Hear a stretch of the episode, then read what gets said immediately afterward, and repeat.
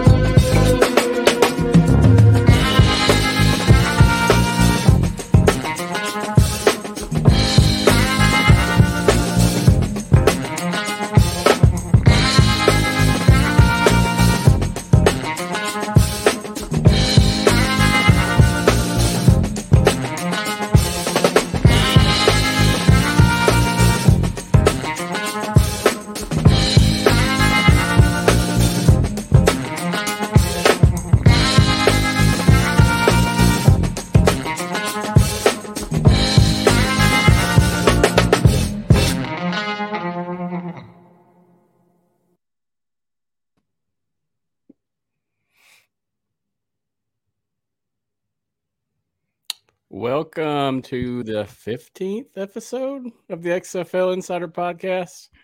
This is your host, Matthew. Just want to say welcome and hello to Mr. Aidan Burke. How you doing today, Aidan?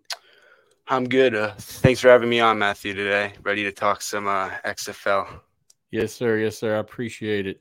Glad you stopped by tonight as always, if there's any kind of disconnection issues, man, and you got to jump back in, hop back in, and, and, no worries. Same thing on my end. If something happens, I'll jump back in as soon as I can, just just that in case. Good.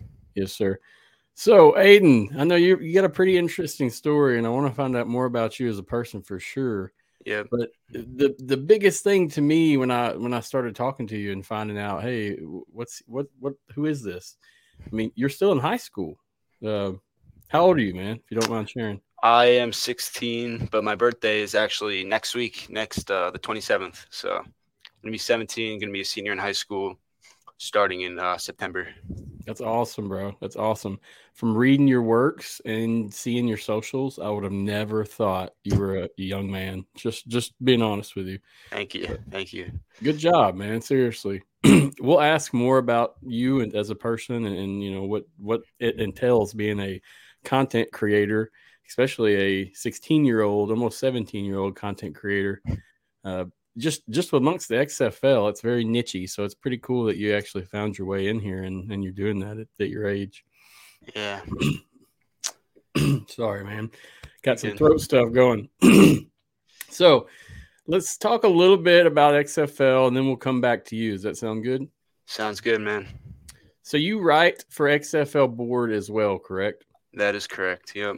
So who do you cover for that? So this year, you know, I joined XFL board I think in January, and I, you know, I asked uh, Mark Nelson, who runs XFL board, I inquired about, you know, joining, and he asked me if I could cover the defenders. Uh, so you know, that's that's the team I've been covering all year. You know, season started the season pre preseason actually to through the through the championship, uh, and I've continued to you know write articles about them. You know, they've had these mini rights drafts that I've um that I've written about. You know, some of the XFL, the NFL guys, who I'm sure we'll talk about. I've written about them. So yeah, I write, I write for XFL board. Uh, cover uh, mainly cover the DC Defenders. Gotcha, gotcha. Yeah, I've got here. I'm going to pull up your website real quick. I've got some of your stuff. I always try to share some of everybody's work so everybody can see it at home.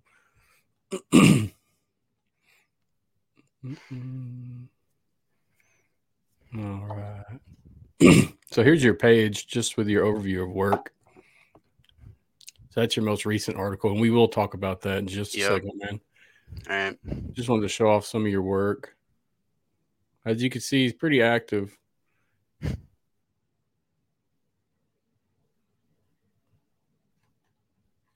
So do you live close to DC? Is that why you cover DC? Uh, actually, coincidentally, he he asked me first. You know, cover the DC Defenders. I live I live in North uh, Jersey, New Jersey. Uh, so about gotcha. a four hour drive from DC. I haven't been to a game, but that's geographically, I think, the, without the you know New York Guardians, that's geographically the closest uh, closest of the eight teams right now. So yeah, uh, I mean four hour four hour drive. You know, it's it's it's uh reachable. It's driving distance, but uh, yeah, that, that's uh actually the closest team uh, to me. Yeah, I understand the driving distance thing. I drove to Houston for all the games. It's oh, yeah. about five and a half, six for oh, me, wow. I believe. So I understand, but once once you can go, man, definitely go check it out because it yeah. was a good time. You know, I'm hoping I'm hoping this year, you know, I get my I get my license. Um, four hours isn't bad. I, will at least try to check out, you know, one game. You know, seems seems like a lot of fun. Fans have a lot of fun at uh, Audi Field. Oh, great, oh, uh, great atmosphere. Yeah, yeah. I mean, I haven't been, but a couple of the colleagues of mine went, and they said it was an awesome time. Even down on the field covering the game, not much sure. like it. Yeah, yeah. Yeah, bro. Let's roll into some of the XFL to NFL players. Mm-hmm. Now, as of about what two hours ago, an hour ago, yeah. I think we're at 58 total, 59. I need to change that. I so. think, yeah, I think actually with um, Garrett McGinn, he signed uh, from the Renegades. He signed. I think now we're at 59 uh, total. I'm gonna change that. Yeah, and then even before, as I was making the notes for today, I think it was at 56 or I was at 55, and then you put 56, and then I put 58. um, actually, someone else told me this. I think um actually the XFL is counting, you know, contracts signed. I think there are a few guys who have signed multiple contracts. So I think it's 59 according to the to the XFL based on contract signed, but based on individual players from XFL to NFL, I think it might only be 57 uh, gotcha. now with Gary McGinn signing. So 57, gotcha. 59, you know, still, still a big number. Yeah, I've got a press release here from XFL. I think from uh, today or yesterday. I can't remember. I'm gonna check. I'll pull it up. So this was the 18th, and they list 58 NFL contracts have been signed by XFL players since the offseason began on May 15th in this they were presenting uh contract signed, I think. Tomasi and Jordan Ta'amu talking about both of them signing. Yeah. So yeah, that's pretty cool. I know others have tryouts though as well, and we're not going to oh, get oh, yeah. into all that. Yeah. In terms of the tryout guys, before we talk about the XFL, the NFL, do you know of any that are significant?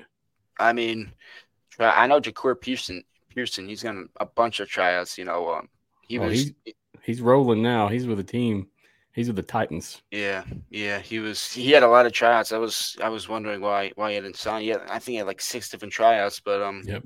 I'm glad you know I finally got an opportunity. A lot of people said it's because of because of his height, but you know he he balled out with it with the Sea Dragons, and I'm glad he finally has a team. But uh, some other guys, I think um, let's see who are some other guys. I think. Um, oh, you're talking about Pearson. My bad. I was talking about Patrick. Whoops, whoops, whoops. Yep, you're right. oh yes. So he actually did sign with a team. Uh, Pearson. Mm-hmm. Mm-hmm. Uh, is he on a team? I don't. I tried I to research it daily almost because I've been waiting for him to go, man. I know he's got a ton of tryouts. Um, Pearson, I think. I don't I don't think he's actually on the team. He's gotten a ton of tryouts. Tryouts. You think you know the way he performed in the XFL, he he would be on an NFL roster, but I actually don't think he's gotten an opportunity, or has he? Man, I haven't said I haven't found anything official myself either. And then when you look at the XFL to NFL stuff from not the website, there, right? no, it's not on yeah, there. And even there. we're still yeah. missing the most recent names from yeah from, yeah. you know yeah sorry about that. Yeah uh pearson i mean not on the team but definitely definitely deserves a shot. Um i mean he he he did great with the uh sea dragons. Yeah no doubt no doubt. And he's i mean he's i know he's a little shorter but in terms yeah. of play dude's a stud. Yep. I'd hate to see him back in the xfl next year but i'd love to at the same time. Yeah I mean, that's the same thing with a lot of these players. I mean, defenders, they're I think eight guys. They're, you know, some of their best guys are in the NFL. You know, you know, you'd hate you'd hate to see them gone. You know, because DC was a championship caliber team. But you know, glad to see them, you know, succeeding at the next level, which is you know what the XFL is all about. So you know, it's a it's a it's a win win situation, I guess. You know. No doubt, no doubt. Had a fan. Uh, that's Mike. Mike's the editor in chief He's saying, "Who do you expect to sign next? Do you have anybody on your list?" Who do I expect to sign next? I mean, there there are a lot of guys. Um, another guy, Jordan Williams. He hasn't he hasn't signed. Not Ooh. not to my knowledge. He was the XFL uh, tackling leader. He uh, he was Brahmas were a great defense. Um, you know, Delontae Scott recently uh, recently signed, but you know, Brahmas, you know, didn't have the best record, but um, Jordan Jordan Jordan Williams was a great great piece on that um on that Brahmas defense, and the Brahmas mm-hmm. defense was actually good. You know, they didn't have the best offense, but the Brahmas, um, I think Jordan Williams, the linebacker, I think he definitely. I'm not saying he's going to sign next, but I think he's one of the guys who deserves a shot. You know, along with Jahcour Pearson, um, some other guys I can't think of off the top of my head right now. Oh, you're but good, man. Definitely a lot of guys, you know, who I think still are the are the XFL who uh, deserve some shots. Let's see. Yeah, and I um, figured we're going to see a lot of these guys come back our way. Yeah. I mean, you know, like I told you before we started, if a fourth of them continue their NFL careers, yeah, that's good. And be uh, considered a win. Let's see. Um, I mean, um, oh, um, AJ McCarron. I mean, he he did great, but uh, you know, he said, you know, he he chose the XFL over the NFL because he he'd rather you know actually be playing than you know being on the sidelines with the with a clipboard in the NFL. Um, some other guys. Um, I mean, Keem, Butler's on the Steelers. I mean, he's he's been doing a great job.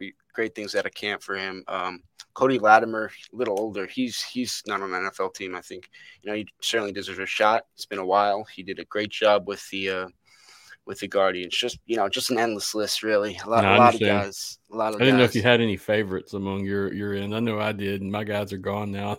I was kind of watching.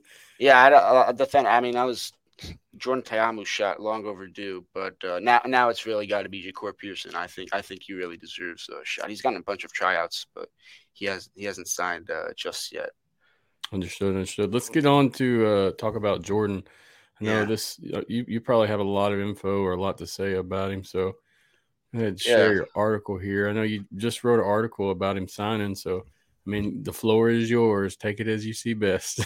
yeah. So uh, Ta'amu, he um, uh, I mean, great season with the the, the defenders. Sorry, uh, offensive player of the year.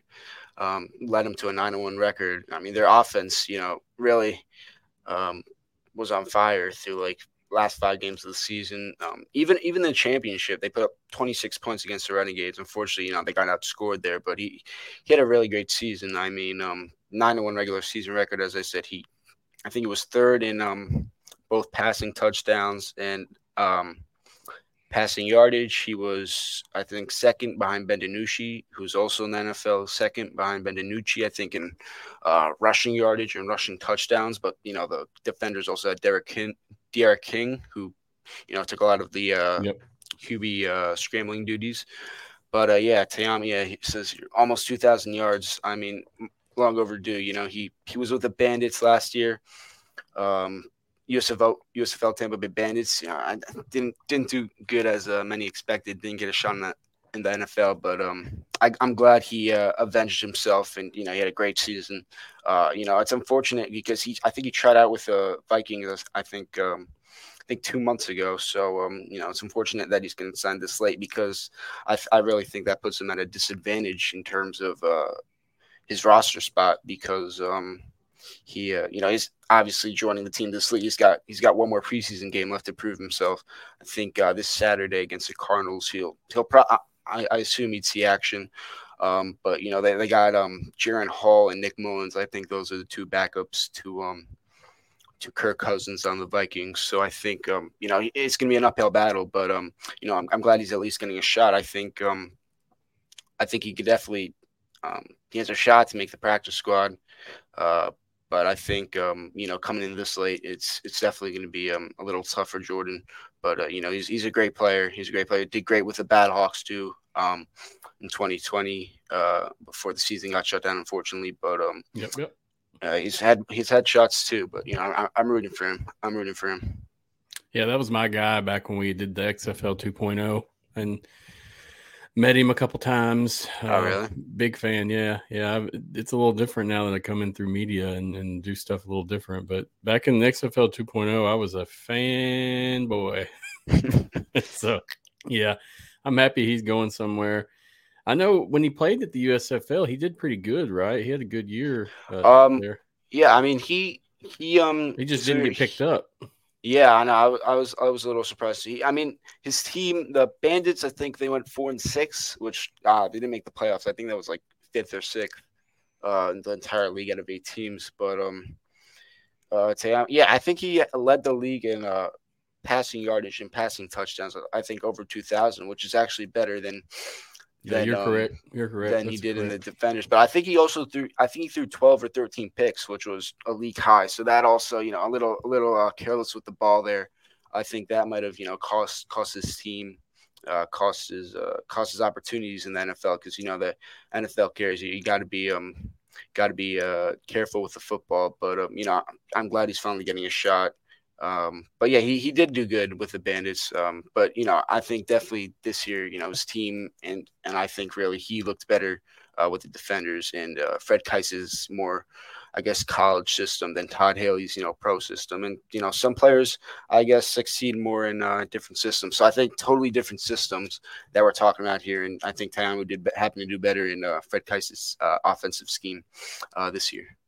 Yes, sir. Yes, sir. I mean, I'm putting he had 300 yards and three rushing TDs. Is that yeah, correct? yeah, I think something like that. I think yeah, something like that. He was pretty consistent throughout the season as well as you Oh, yeah. watched him. And it was a lot of feet moving. I, I know they all- they did a little switch between quarterback and such, Yeah. but it was pretty consistent play, except for that championship game. it was a little different. Yeah. I mean, uh, they, they had a they had a rough um they had a rough uh, first half. I think they got down they get four they got down fourteen nothing. I think right. Um, I think I think their first two drives they went three and out, but I think second second half he he definitely picked it up a little bit, Yeah, yeah, he did. little he bit did, too. Go Sorry. ahead. I'm sorry. Go ahead. I, I apologize. I'm not trying to interrupt you. Go ahead. Uh, good. Um, but I think um, I think second half, you know, they did pick it up as you said, but um, a little bit of too little, too late there. I mean, they scored 26 points, that, but uh, you know, defense struggled a little bit, and then um, they got outscored by the Renegades in the biggest game of the season. So you know, kind of unfortunate situation for the defenders, but you know, it happens. That's why you got to be consistent throughout the um the entire season. Yes, sir. You're not lying. yeah, I know. Judging from from the play, the O line play in DC was awesome. Oh, yeah, that most was of the season, except for the last game. Also, Mhm. uh, it was a I think he little got choppy. sacked. He got sacked like uh, three times, which is I think season high. But yeah, Yeah. old line play struggled. I think I don't I don't think the rushing game got going too much either. I think Abram Smith. Agreed.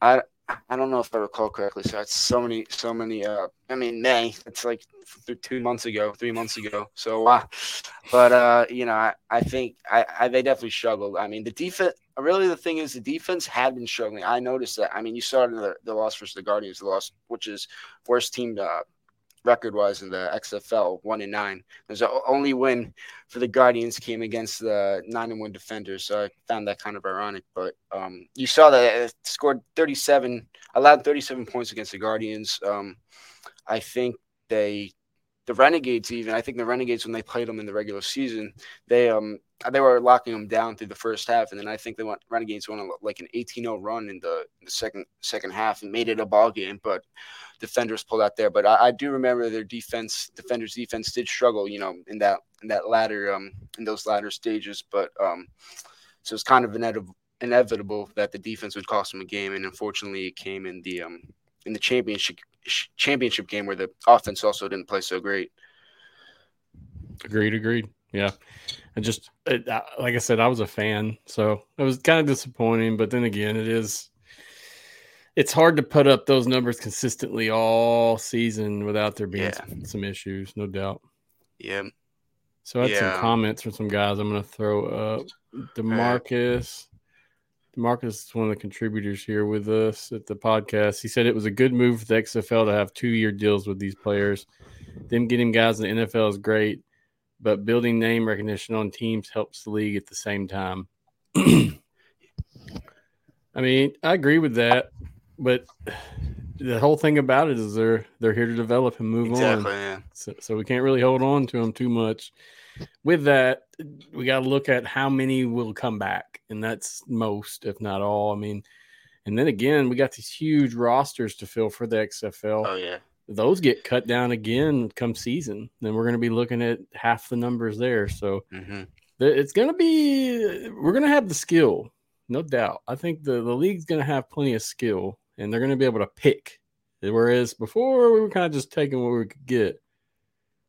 What do you think about that comment?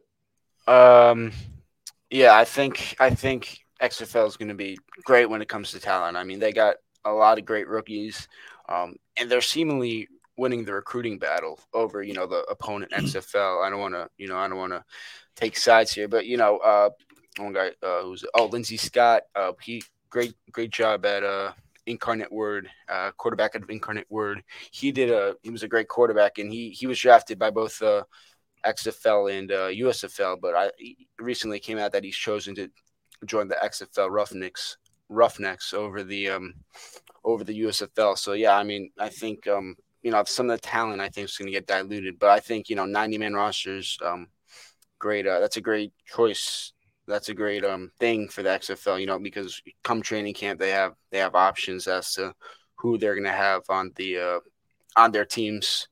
And um I think yeah, I, I think um circling back to um you know getting that re- name recognition, I think it's uh very important that you know the league does that. So I think that they're doing a good job with that by uh, having 90 man rosters, uh, off season rosters. Understood. So I got some comments from Michael. What's up, Michael? How are you doing, man? He said, Good evening.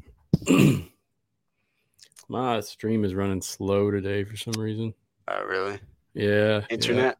yeah. I don't know if it's the internet. Sometimes the stream just doesn't, it has some quirks to it. but I'm getting about a three second, four second delay on pressing things. Oh, okay. So here, let me try him again. See if this one. So he said, "Good evening." Then he said, "Looks like there's going to be a 30 to 45 percent of player turnover from season to season." Yeah, I, I can see that being very accurate. seems accurate. Yeah, yeah, it's gonna happen. But I, I think really as the league, you know, hopefully evolves and goes, you know, becomes more experienced. We we see year two, year three as XFL. Hopefully that number kind of goes down a little bit. Uh, you know, because you know players are, um, I guess we get more name recognition. We get more um players, you know, staying in the league. Hopefully we see that number go down. But yeah, um, it's it's going to be high. I think uh, player turnover from year to year is going to be high. And we got some more comments here. This is from the Mad Chatter. He says XFL needs to invest and pay some well-known QBs, and um, I, I like that idea, but I don't like the concept unless it it, made, it made sense. I, Yeah, yeah, I I don't mean- want two guys to be play, paid higher unless we're building whole teams and such around them. yeah. I think I think that I think they really have to wait for that. Um, you know, they're they're as uh, the Rock says, they're in it for the long haul. So I think really got to. It's about a slow build up. Yes, sir. Yes, sir. And then he said, "Duh, duh, duh, try to hit these comments as we go. Mhm. Mm, did it pop up? XFL is the premier destination for players on the cusp. They will even grab CFL. So, I mean, I, I agree with that too, Mad Chatter. Um, as I've Yeah. said before, and people don't like it, developmental league is for development. And that's means working on skills, getting game plans, getting game films, learning how to become an adequate player, professional player. So, Agreed. I know from what I understand, talking to a lot of these guys, person to person or on the phone, just getting the reps on film is huge for them. Getting some game time where Oh, they're yeah. actually in the game. What, what do you think there, Aidan? No, yeah, I totally agree. I think you know that's that's a reason why a lot of these guys actually go to these spring leagues. You know, get get tape because you know a lot of these a lot of these scouts, a lot of these I guess um, GMs and you know in the NFL like to see you know tape. They like to see you know players fresh. I th- I think you know coming off season in the spring definitely gives them the advantage over guys you know who didn't play in the spring. You know because they're fresh. They have uh, fresh tape, I guess. So yeah, hundred percent what you said. Uh, agreed. Yes, sir. Yes, sir. All right, let me take this comment off. This, this computer software is running so slow. Come on, man. All right, let's move forward. Talk about more players. so I highlighted three more. Man, I'm sorry, I keep coughing. Highlighted three more players. We got D lineman, Tomasi Laulile from Mhm. he, he went to San Francisco. He's a D lineman. We'll talk about more. uh, We'll get a brief overview of each in a minute, but I'm gonna present these three names. Then we have running back Jacques Patrick. He went to the Titans, and then we have D lineman Delontae Scott. He went to the Atlanta Falcons. All three of these men have the opportunity to, to play here, in my opinion. Hopefully, they show up and ready to show out.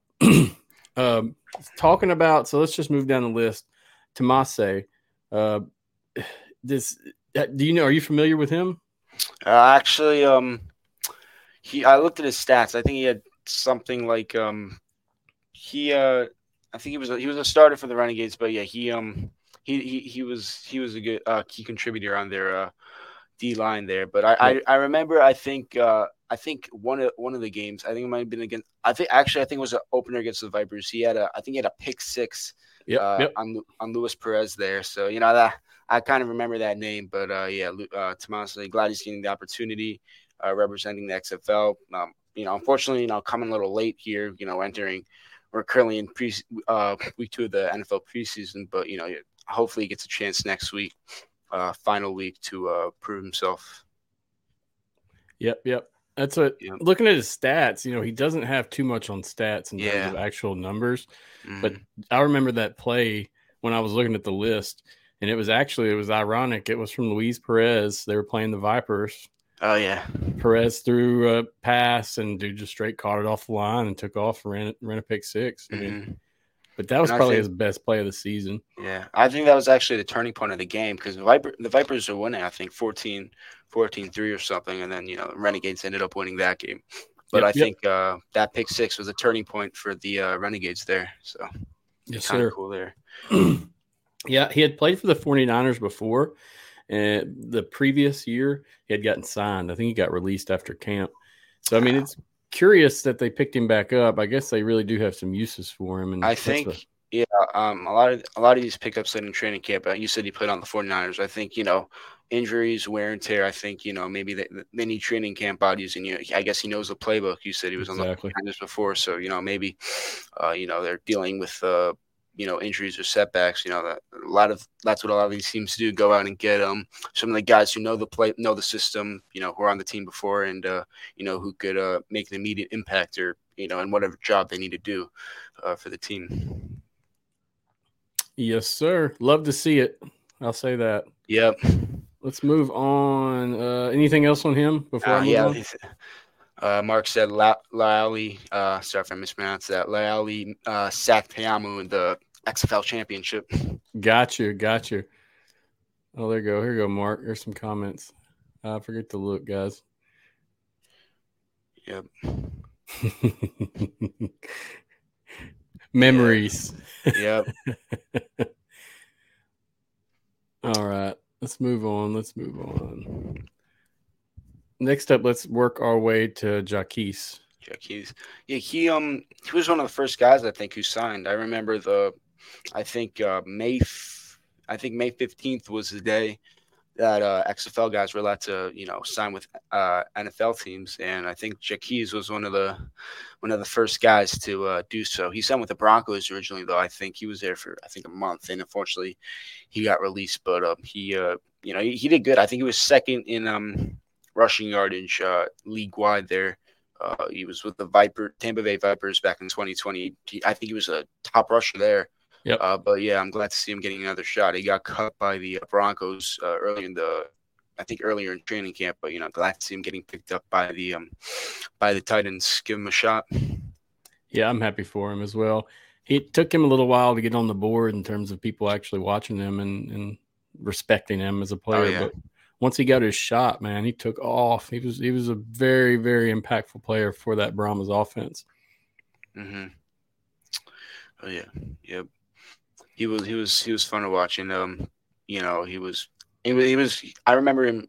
I remember watching him, you know, back in 2020 with the uh, Tampa Bay Vipers. He, you know, Vipers weren't very, uh, very great back in 2020, but he was one of the bright spots, man. I remember they just keep giving him the ball, and he'd, you know, he'd break off for four or five yards of carry, and he'd, he'd do some good stuff.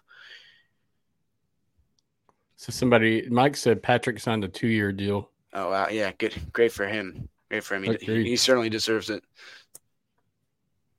Agreed, agreed. And I got some other Brahmas fans jumping in. What's up, Jackie? The podcast. Yeah, glad to, glad to see him get another shot. Me too. Me too. Super good, and I think they're in the Titans, even though they need a lot more players. he'll be a good addition there. Yeah, I, I, bet he'll get some action. He won't be a main piece, but he'll definitely yeah. be involved and be some. Eric action. here said you'll be a solid backup for Henry. That's right. I'm, I mean, I, I don't think there's any uh, overcoming Derek Henry on the depth chart, but I think you could great second. You could be a great second stringer. For sure, for sure. And it's just one injury away from from kicking yeah, butt right. and taking names. You know.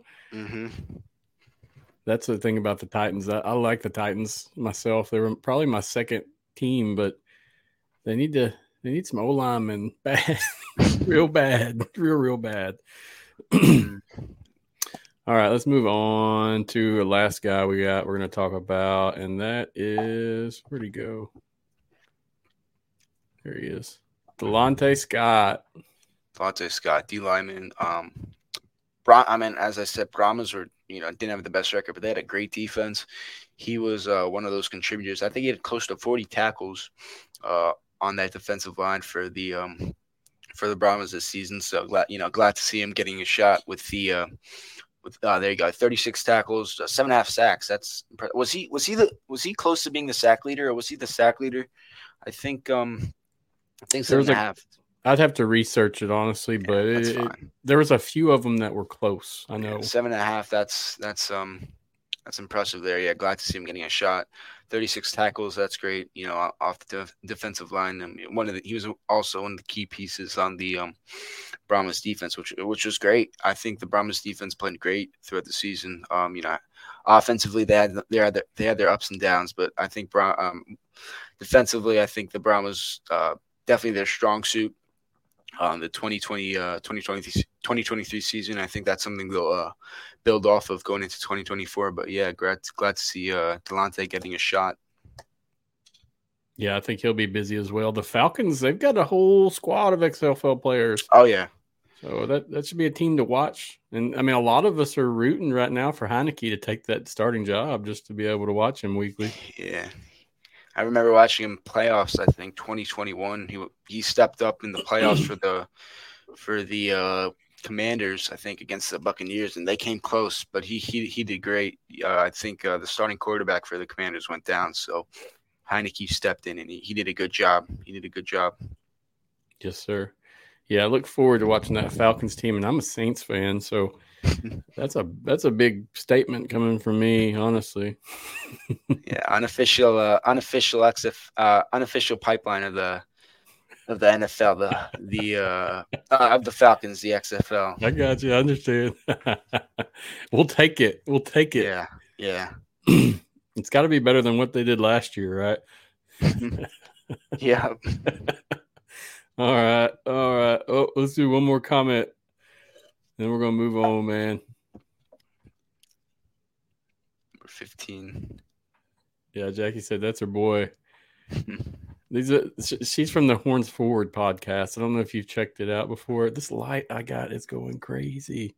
Oh, Technology oh, is not liking me. Yeah, she she they do the Brahmas. They're really big in fan engagement fundraising, different shows. They're, they're, pretty active. Check it out sometime if you get bored. It's, it's a good mm. one to watch for for all things Brahmas and XFL. Gotcha, gotcha. All right, let's move on. So, next up, let's talk a little bit about the 2023 season. Now, basically, I just want to ask your opinion, engage your thoughts so there really isn't a wrong answer on some of this stuff, man. Really, just like I said, trying to to gauge your thoughts and, and see exactly what you think. So, just starting from the bat, in terms of fan engagement, uh, being active with fans, social media, ticket sales, marketing, how, how do you feel the 2023 season went? Um, I think you know a lot of people want to go out and compare it to the 2020 season, which I think, unfortunately, uh, which was better. Uh, there's no sugarcoating that, but I think, uh, you know, really in terms of the um, financials, you know, XFL obviously was way more conservative um, financially uh, in 2023. So I think obviously, you know, the I guess the product is not going to be um, as close as it uh, would have been to the uh, 2020 XFL, where Vince McMahon spent a, a what is it, A quarter of a billion dollars through five weeks. So, um, but you know, you, you had the BattleHawks who had you know thirty thousand fans consistently. Uh, the defenders uh, worked their way up there with um, with attendance second best in the league, but they worked their, their way up there. They sold out their last two games of the season. Um, I think uh, Brahmas, you know, they, they saw twenty four thousand, which is the best um, best uh, attendance, excluding the um, the uh, the BattleHawks, and then you know the championship. You know, Brahmas weren't even playing. They bought, I think what so uh, more than 20,000. I think 22,000 might have been. They bought 22,000 uh, 22,000 fans there for that neutral uh, that neutral site game. Um, I think you know I, th- I think um, you know ownership uh, you know The Rock, uh, Danny Garcia, they've said they're they're working to um, to build uh, to learn from their mistakes and build off their original season. I think they'll do just that. Um, hopefully, because you know a lot of people are saying this upcoming season is gonna be make or break, but I think um, I, th- I, think it will be too. I think we really need to see um, more more um, local fan engagement. We we, we didn't see, we didn't quite see that as uh, as much as you'd expect in the original uh, in the 2023 season, but I think uh, they could ramp that up because they got great they have great uh, fan bases to build on. Uh, it's all there, so really just you got to tap into those fan fan bases, and I think um, we uh, we we see the league build off that, and I think they're in a they're in a great spot.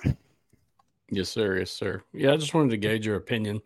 uh, coming from different markets, I mean, you're on a whole different side of the United States. I didn't know if you, did you as a person did you know about the XFL as a media, or did you actually hear about it as a fan? I, I heard about it as a fan. Yeah, I I watched it back in 2020, not not to the extent that I uh, cover it now, but I, I watched back in 2020 and I, I followed XFL on social since. You know, I was excited when The Rock announced he was buying it and Danny Garcia. Uh, and, you know, I've been following it since. And, um, you know, yeah, so I, I really just been following it since uh, 2020. I know I know a lot of people saying, you know, who watched in 2020, 20 saying they uh, they didn't know it was back. So that that's uh, that's a bit of an issue. But um, you know, I I've stuck with it since 2020. You know, and uh, yeah. Gotcha, gotcha. Just wanted to gauge it out. Like I said, yeah. nothing wrong or right here. you being younger as well, I'm I, I'm just curious. You know, if if it was something that you were keeping up with yourself personally, or if you heard uh, an ad or a friend or or something. So, but if you're plugged into socials and you know your football, you're going to hear about things pretty quickly. Yeah, I mean, yeah, I got into the 2020 XFL I think I was just flipping through the channels, and I think um, the original game I think was Defenders versus Dragons. Uh, now they're the Sea Dragons, but back in 2020 they were just the Seattle Dragons, which I personally liked uh, much better. But um, anyway, I think it was on ES- ABC or ESPN, one of those two. But I was flipping through channels and I I saw um, Defenders versus Dragons, and it was like, oh, more football in the spring. That's great. So you know, I tuned in, and then you know, been a fan since. You know, and uh, uh, much more now than I, than I was uh, three years ago. But uh, yeah, I'm glad. Um, I'm glad the league's back, and um, you know, unfortunately, not not a lot of are not not a lot. I wouldn't say that, but um, there are you know some fans who don't even who haven't even known the league's back. Um, but uh, I think um, it's it's great that they that they are back, and I, I've been following them since. So that's that's my that's my story with the league. Understood. What do you think about gameplay last year? How did that gameplay. go? I, I think it got better, exponentially better as the as the season went on. I think um what was it? I think um yeah, it definitely got better. I remember um Guardians versus Defenders week six. That was that was a great game, great offensive game. I thought I thought we saw some great action there between the worst team and the best team. The worst team ended up winning, but I think um, the the quality of, quality of play just improved exponentially. Playoffs were great to watch. wasn't competitive. Uh, wasn't too competitive with the, with the scoring, I think, but you know it was great football. Uh, the Renegades, you know, Luis, Luis Perez and the Renegades were were great. He really he really uh, upped their offense. He he made them look much better offensively, and I think uh, that really helped the quality of play there uh, in the in the um, in the playoffs and the championship. But I think um, you know, all the, all the teams, the Guardians, even they improved through, uh, throughout the season. Uh, as we know, And the BattleHawks, they, they were great. AJ McCarron, great quarterback. uh, Ben DiNucci. You know, he was a little careless with the football, but uh, you know he had a great core of receivers, um, great great offense. Fun to watch that uh, um, that uh, offense under um, that uh, that's Sea Dragons offense, that running run and shoot uh, run and shoot scheme. That was fun to watch. Um, no doubt, defenders, no obviously, as I said, but uh, it was it was it was great to watch. June, June Jones, offensive coordinator of the of the uh, Sea Dragons, great to watch his offense. Great to watch. Um, yeah, and as I said, just the uh, quality of play just improved exponentially uh, throughout the season. That, in my opinion, I think a lot of I think a lot of fans would agree. Um, obviously, it'll happen as uh, you go and develop that chemistry uh, with time. Yep, yep. I just wanted to see what you thought, man. You have a unique perspective. You're a fan, you're media, and honestly, you're some of the younger generation. So it, it's unique perspective for sure. Yeah. What do you think? What give me a couple of highlights or some positives, something that you really, really struck home with you. What, whether it be the the kickoff or the Rock and Danny coming to mean, what what what sticks out to you that makes it seem successful compared to the highlights? All five of the home BattleHawks games, I think you know it was it was great seeing that thirty, uh, you know, full, full, full uh, lower deck and even some of the upper deck. Um, it was great, you know, watch football, you know, with a, with a lot of fans there. Defenders too, they had eighteen thousand uh, capacity crowd there, but um, I think I think um, the the championship was fun to watch too. Um, but honestly, my favorite game earlier in the season, I, am gonna have to go with the, that BattleHawks versus um, versus um, Brahmas game. First week, week one, we saw um, you know 24,000 fans in attendance at the Alamo Dome. You know, uh, first week of the XFL, I think it was it was a Sunday, and uh, you know it was really great. You know, it was a little shaky there in the first three quarters, but then you know BattleHawks, uh, AJ McCarron manufactured that. I think two possession comeback in the fourth quarter was awesome to watch. That's you know that's one of the more underrated games from the season. I think people don't talk about it because how, how boring it was uh, from the first for the first three quarters for those who are uh, big offensive fans. But I think that was great. I think as I said, Guardians versus Defenders, you know, 37-36. I think that was a great game too uh, to watch for uh, offensive fans. Um, let's see. I think both of the Defenders versus BattleHawks games. Uh, you know, I think um, week three they played the BattleHawks um, at home. The defenders played the BattleHawks at home. I think it was 28-20. Uh, defenders won, and then um, week five, I think uh, Abram Smith's coming out party. He had like 200 yards. I think it was. I, don't know the final score exactly, but I know the defenders won. Uh, one possession game came out came down to the wire, but you know it was, it was those two games. That that um that series was was fun to watch, especially you know you know with a with a great crowd in attendance. That was also the game uh, I think week three of the game they unbanned the beer snake, so you know fans fans were excited for um for that in attendance. yeah, the beer snake became the face of DC at yeah, that point. Yeah. And that that game, the second meeting that you discussed just then, that was really where you heard a lot of fan fan uh, feedback. I guess you can say constructive criticism. Um, besides that, and the the playoff system. I know that's one thing I've heard a lot of complaints about. But yeah. Oh yeah, oh yeah. People, I mean, yeah, yeah. And then they ended up winning the thing, and then people complained that uh, you have a four and six team winning your championship. Yeah, and yeah, but and I, the Renegades, Renegades, I, they played like a like a playoff team in the in the playoffs. Not so much during the regular season, but you know they they looked like they uh they looked like they deserved to be there in, in the playoffs. So uh, under Luis Perez. Um, they did a great job, you know, uh, in the home stretch. Yeah, I mean, you won't hear me complain about about who won or whatnot. It was nice to see an underdog come through and win. I know. Yeah, I enjoyed yeah. it, and I was there in person. And I mean, they played better. What do you? There was no controversial calls. There was no bad officiating. The the Renegades just played better. So. Mm-hmm. All right. Agreed. Agreed. In. So, last thing I want to ask you any improvements anything you can say that can be improved from that season i mean it doesn't have to, you don't have to do 20 things just pick one thing that you think should be improved and roll with it hear your reason um, you know um, let's see. I mean, I think the quality of play towards the end of the season was great. Um, but I think really just you know you have a great product. You really got to sell that to fans. Um, you know, unfortunately, um, TV ratings. You know, a lot of people like to talk about that as an indicator of how well the league is doing. Um, I think you know, I think really you get that. You know, just uh, increasing your advertising. You know, tapping into those uh, local markets there. I think really, I'll say tapping into local markets. That's really I think where we need to see um, improvement from the XFL. And I think um, I think uh, the owners have acknowledged that they need to uh, do a better job with advertising in general. And I think hopefully we'll see that for 2024 because they have a great product on the field, fun to watch. And I think uh, really about um, getting the fans to uh, give it a chance. Yes, sir. Yes, sir. Yeah.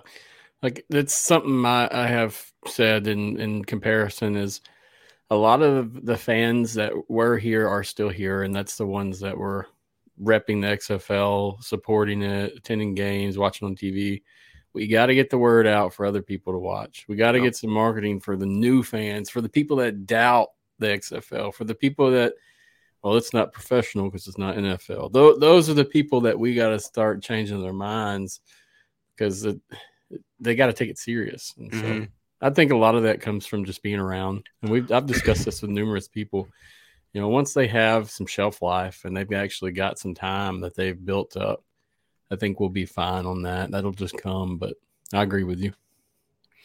Yeah, I mean, um, yeah, time too, as you said. You know, fans, league shut down twice after one season. They're uh, yeah, twice. I'll say twice after one season. So you know, got to build that trust, loyalty uh, from the fans. I think that's a big part of it too. So yeah.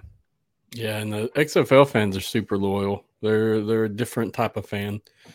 you know, yeah, you, you have your super fans. I think it's really about establishing, you know, that casual fan base. Uh, you know, a lot of a lot of those um a lot of those casual football watchers, I think it's really important that you try to, you know, get in, lure to uh, becoming fans of the XFL. Yes, sir. Agreed, hundred percent. In terms of the 2024 season, what what's your outlook? What do you think the the differences or changes will be made going forward? Uh, I think it's, um, I think we'll see all eight of the same teams. I know there were rumors earlier this summer that the Wildcats would um, would come back, but really, I, I mean, I, I sent that original tweet out, but you know, I I didn't really put much context there. That context there that you know it was it was just a trademark to um to reserve the uh the rights per se of the uh, of the team name. But I think eventually we'll definitely see the Wildcats down the line. But um, well, we'll see all eight of the same teams. I think um you know we might see um I think we're gonna we might see the Roughnecks though relocate um in market um you know we we we got word from the league on that due to uh, renovations at TDECU. Um, what else? Uh, Vipers. You know, I think uh, overall, I think with putting out season tickets for six of the eight teams, I think that's that's a great move. You know, I, I don't I don't know how they're doing with uh, sales right as of now, but I think I think it's really a great move. You know, because last year they they season tickets season tickets for the Vipers came out like a week before the season even mm-hmm or a single game ticket, something like that. Either way, that's I think that was a problem. Overall, I think tickets came out like a month before the season started. Yep. And you know, if you want to call yourself a professional league, I think you you really got to be on top of that stuff. So I like the I, I like the league putting out um season tickets uh, this early, and then I think we'll see um single game tickets probably you know hopefully or actually I think probably by the end of uh, 2023. So you give fans time to plan to uh and to buy tickets. You know, get get the get the word out. You know. Yep, yep. Make it where you can buy them as Christmas gifts. Yep. yeah. There you go. I know just from the XFL shop, just right now they're running a sale. I think it's like three items, get so many percent off. So What's, I think I think still be I'll pull it up real quick. Is that the back to school? I, I see yeah, that yeah. on the socials, yeah. Um but I think they're they're I think that means that they're going to pursue stuff like that. They realize that it is in the scope and means of what's going on. Let's see mm-hmm. if this mm-hmm. is on their site. Da, da, da. Yeah, here it is. Let me share.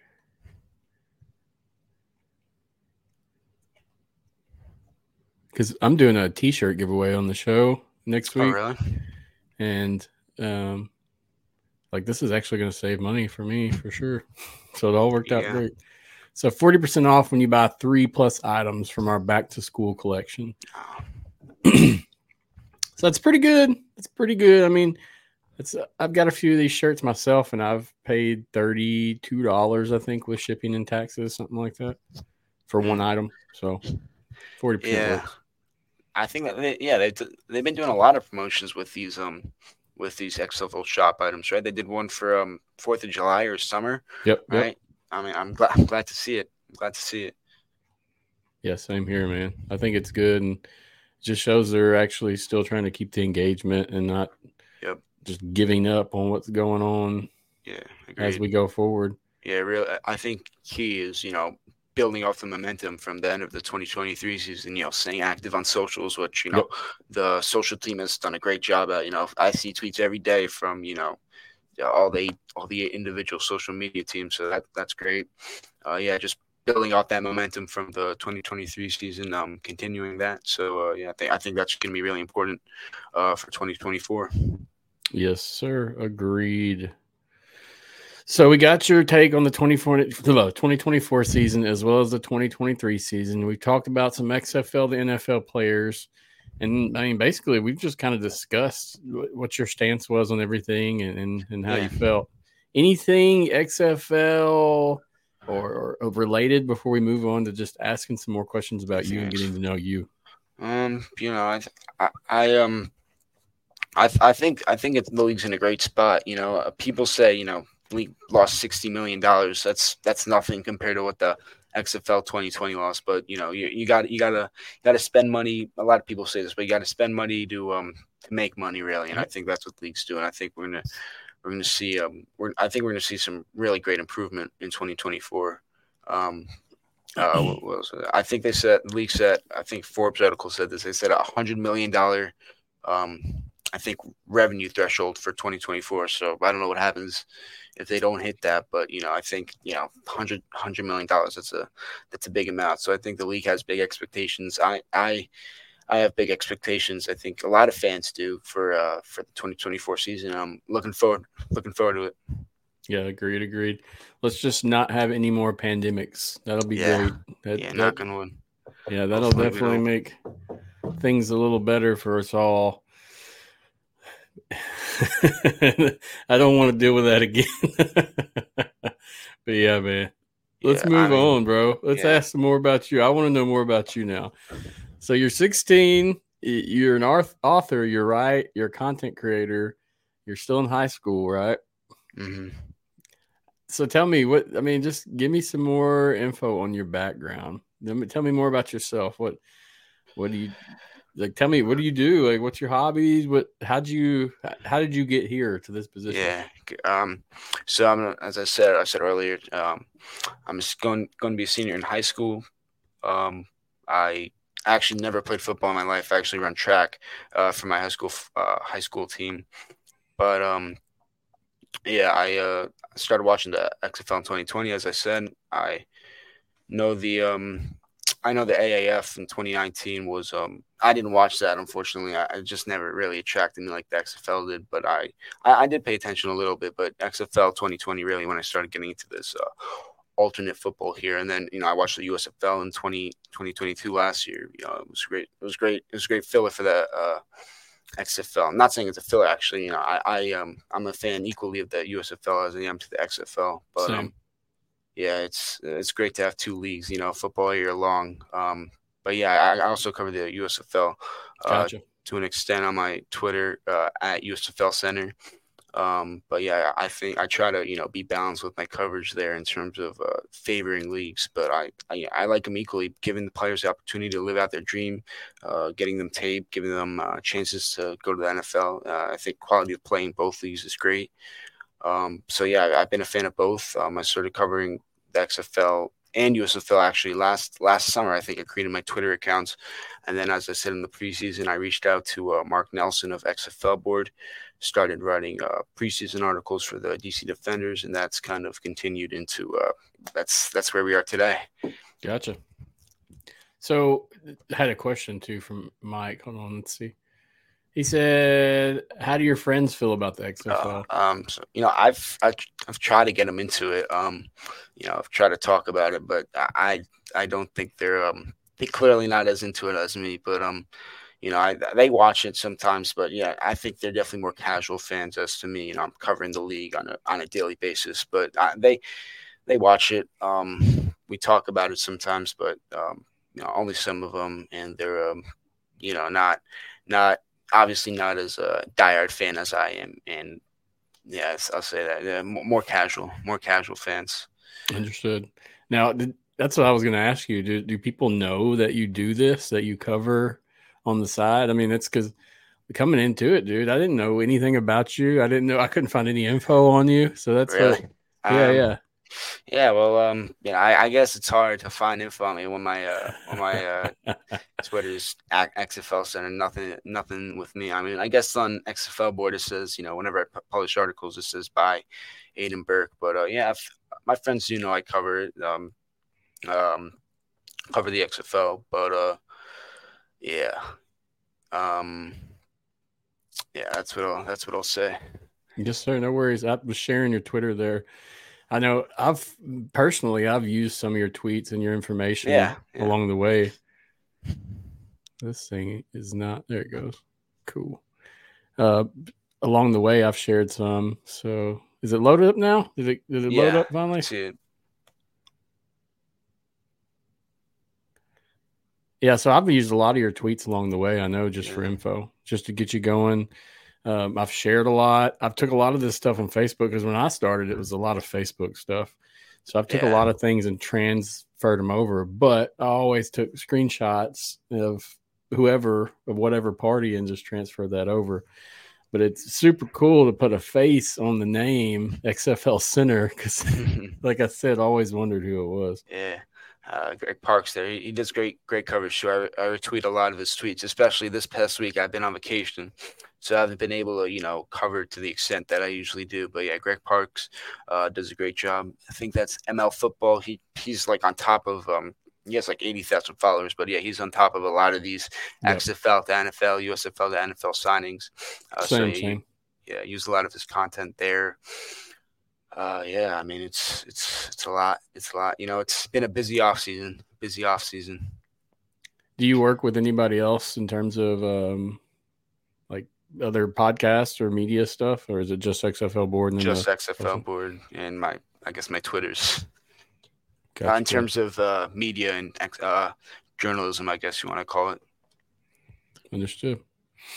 So, see, I mean, you basically already answered this, but what attracted you to the XFL? What made you want to to pursue it and yeah, yeah, make um, it a um, thing? Never played football in my life, but I, have always been a big football fan.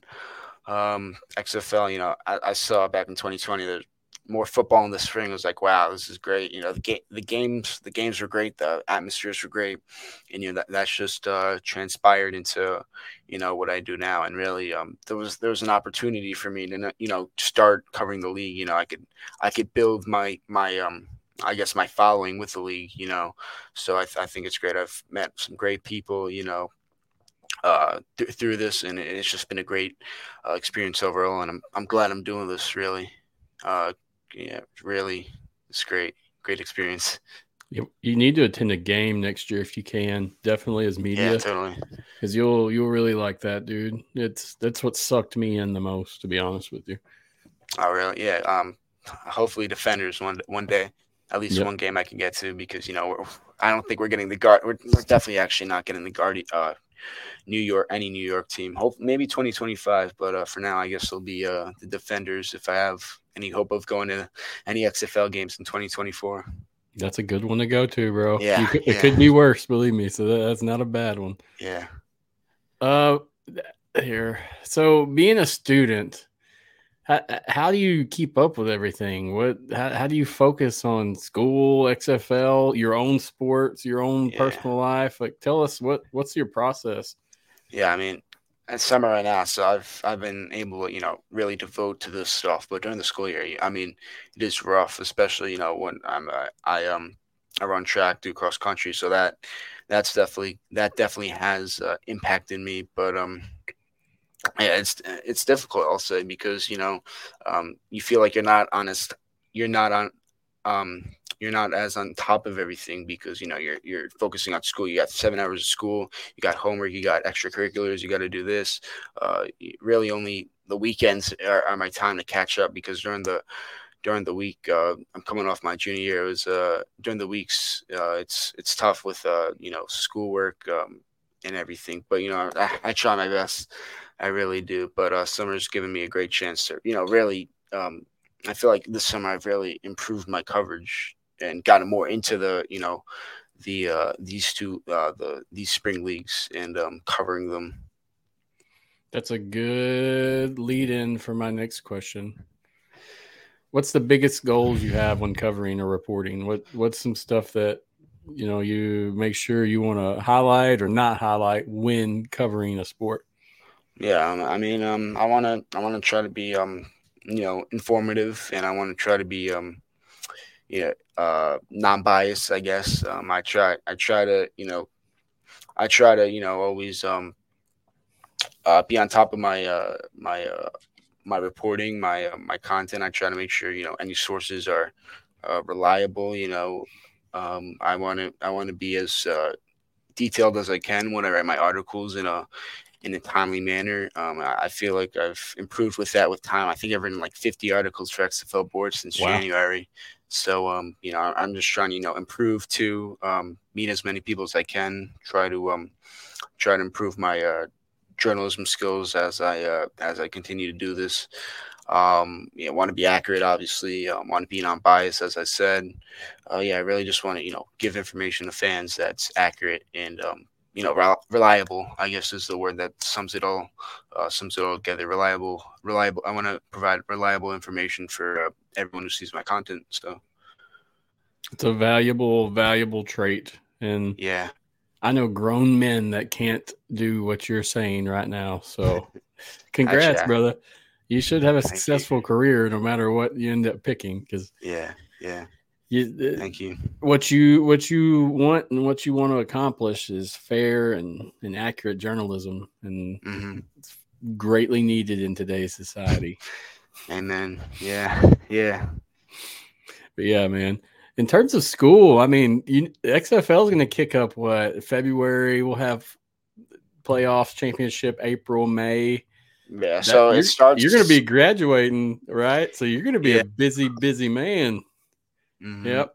I mean, even we're gonna see we're gonna have two more two more big drafts. I mean, we've had these mini drafts yep. with like uh, rights drafts, whatever you want to call them. But we're gonna see uh, people are saying, you know, uh, tra- training camp drafts, if you want to call it that. I yep. think in October for uh, guys who were uh, cut from the uh, NFL uh, with the deadline coming up, and then we'll see a supplemental draft um, in December. So yeah, I mean, it's gonna be busy all year round. I think uh, you know the activity in the XFL is only going to ramp ramp up and ramp up. Believe it or not, I think right now we're we're really in a in a in a quiet zone, you know, and, it, and it's been sure. pretty busy. But I think it's only get more more and more busy. You know, you know, I'll do my best to stay on top of it when uh when I start school. I was just curious, man. I used to be a teacher and a coach back in the day. Oh, really? Yeah. So I know just judging from an athlete standpoint, if you play a sport and your academic slightly, you're pretty busy in school. Yeah. You don't have yeah. a lot of free time. By the time you get home, you're probably wore out. Exactly. The dedication is there. So good stuff, man. Much respect to you. Thank you. Thank you. So I just got a couple more questions and I'll let you go. I appreciate you talking with me, man. It's been over yeah. an hour. I know I told you 30 to 60 minutes originally. So we're almost here. there.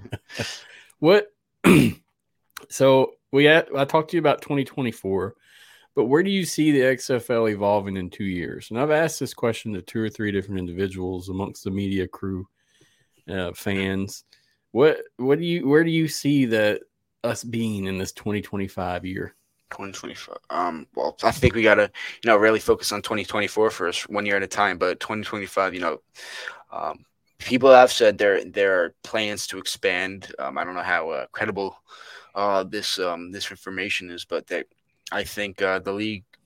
I th- I think really the league. Um, I think the league will uh, probably will expand actually Um, I think you know Wildcats, which we saw um, information we got information on earlier this month, I think, and then um, I think we'll probably see expansion maybe to ten or twelve teams. I'm not I'm not um, take it with a um, I'm not I'm not saying we will see it. I'm just thinking I'm just saying what I think will happen uh, based on um, what I what I've you know kind of what I've heard. But I think um I think we'll see expansion in 2025 uh, if if we make it there, hopefully.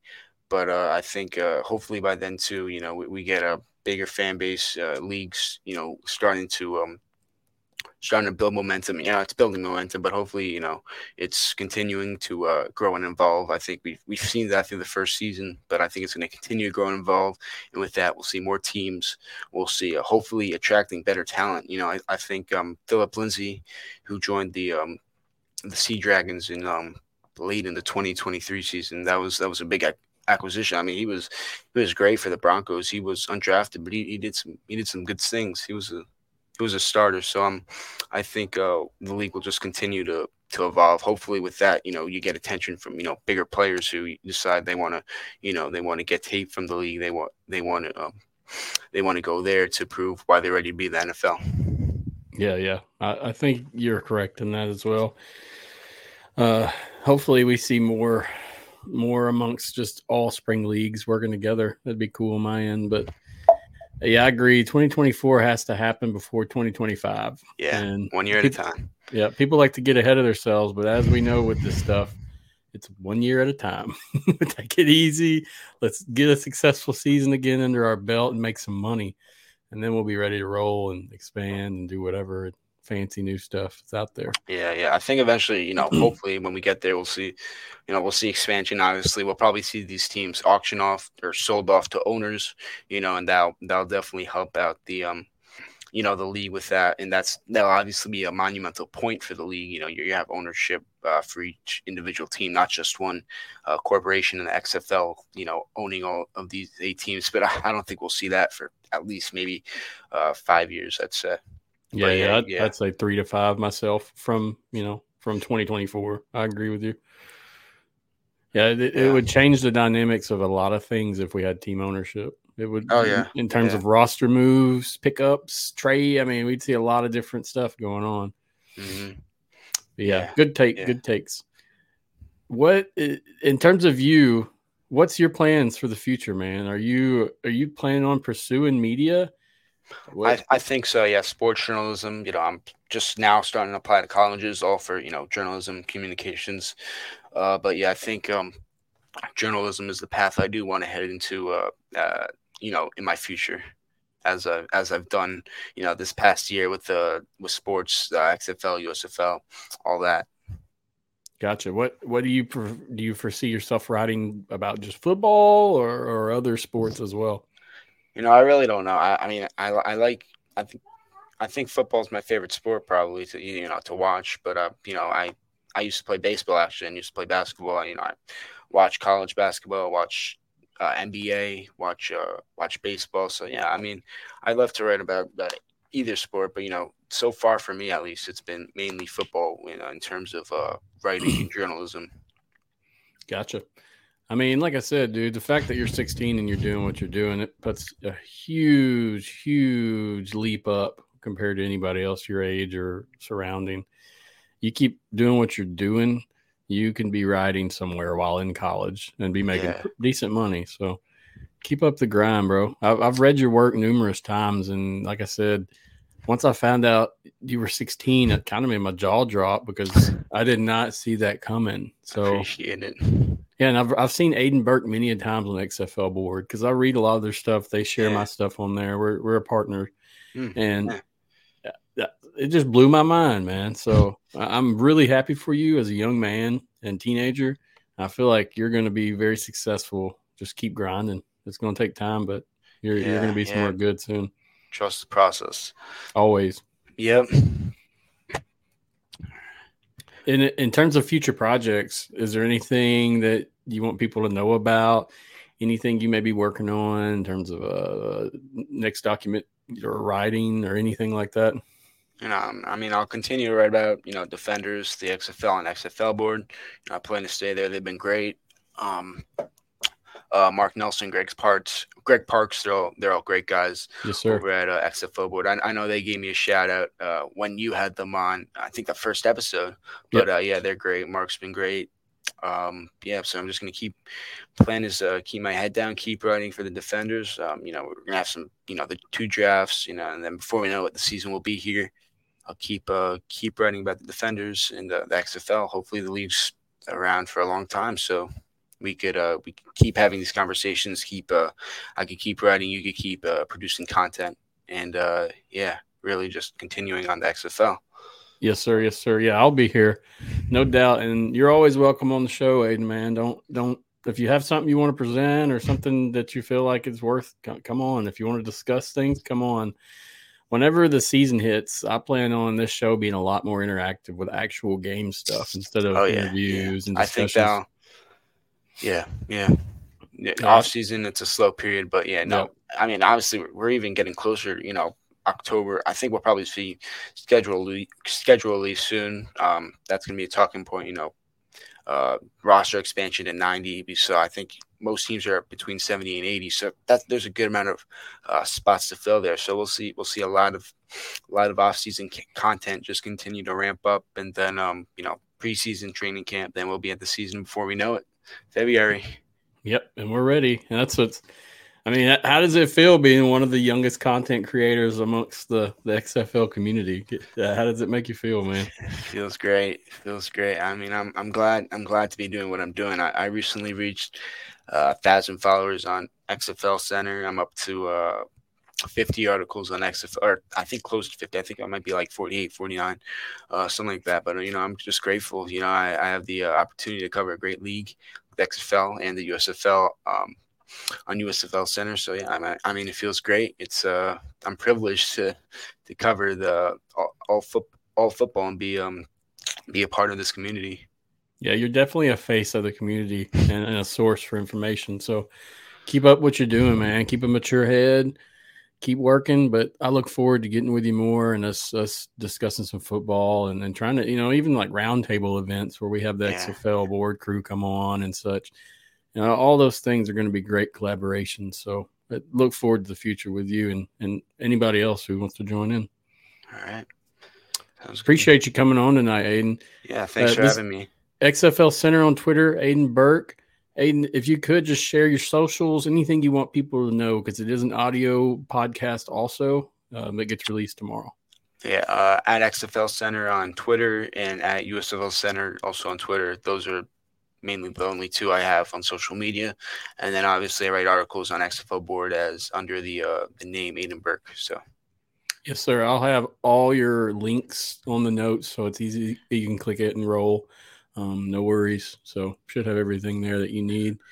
Uh, appreciate you again coming on, dude. Like I said, if you you you end up interested and want to come on again, just contact me uh, yeah, anytime.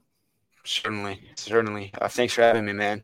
Uh, Matthew, have a have a good night. You too, brother. Be safe and, and enjoy your weekend or your week. Lord, it's Sunday. Oh, yeah, Sunday night. Yeah, I still got a few more weeks of uh of break though to enjoy though. There you the go. There you go. Live it up, brother. Take it easy. All right. Thank you. Have a good one. Be good now.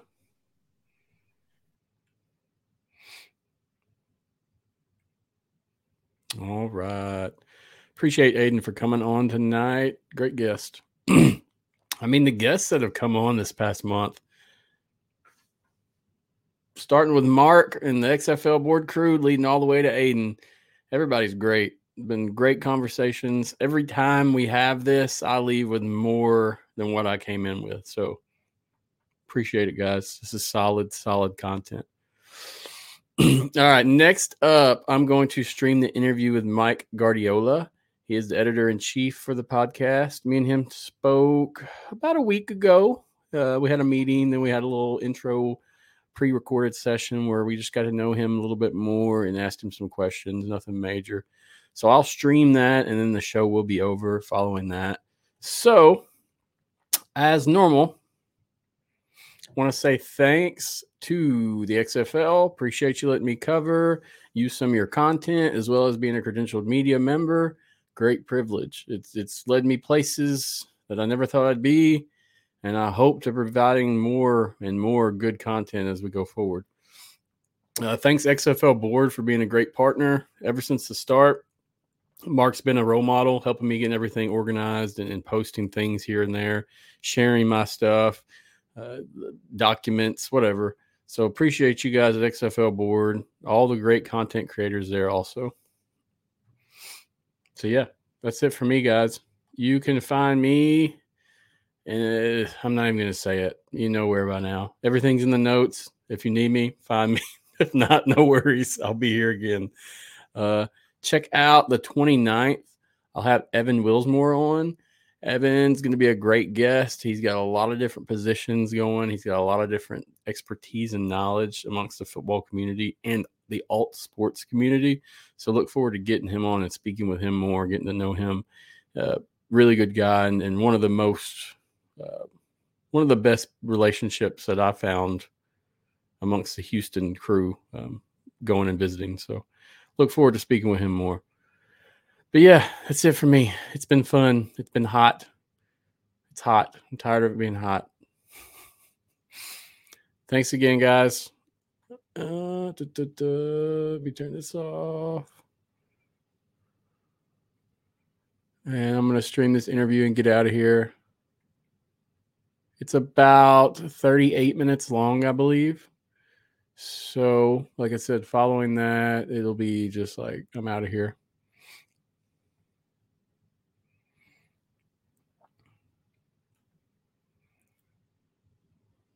Mm-mm. Gotta wait for it to load.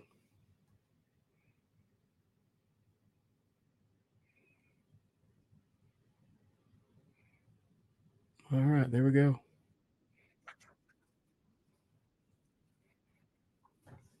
The show now.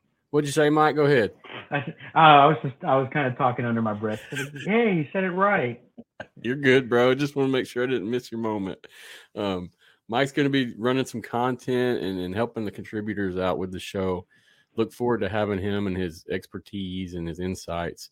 So far, we've had some great opinions, great discussions, great articles come out of, of what we what we're putting together in this collaboration. So it's been pretty successful, and, and in the future during the games and in season, actual season, I feel like Mike's going to make a big difference. But Mike, it's good to have you, man. I didn't mess your name up today. Got it right. Got it right. And you, you finally got me on. I, I didn't want to appear on screen, but you finally got me here. We got you, man. We got to make face. I know you're not big on it, and you may not see Mike on the show anymore, but just remember he is in the background and, and he is doing some stuff on his end to, to help out. So keep that in mind. Mike, what this I always do this, and then I'm gonna pop this up. We're gonna introduce you, of course, but tell me what what's your background basically what brought you to this point, and then we'll talk more XFL after that. Um, I am a football nerd. I'm a football junkie. I'm looking for a good game. I'm always looking for a good game. You look at a schedule, whether it's college or high school or the NFL, that's going to be a good game. So I'm going to watch that. That's that's the kind of person that I am. Uh, I'm about football. I have a tremendous love for football. Um, I coached little league for about 10 out of the last 14 years, but about 20 seasons worth because you play uh, fall ball and spring ball, which is usually the select. And in this part of Texas, they also do six man football off season, which is the spring ball. Whereas in West Texas, that's all they play is six man.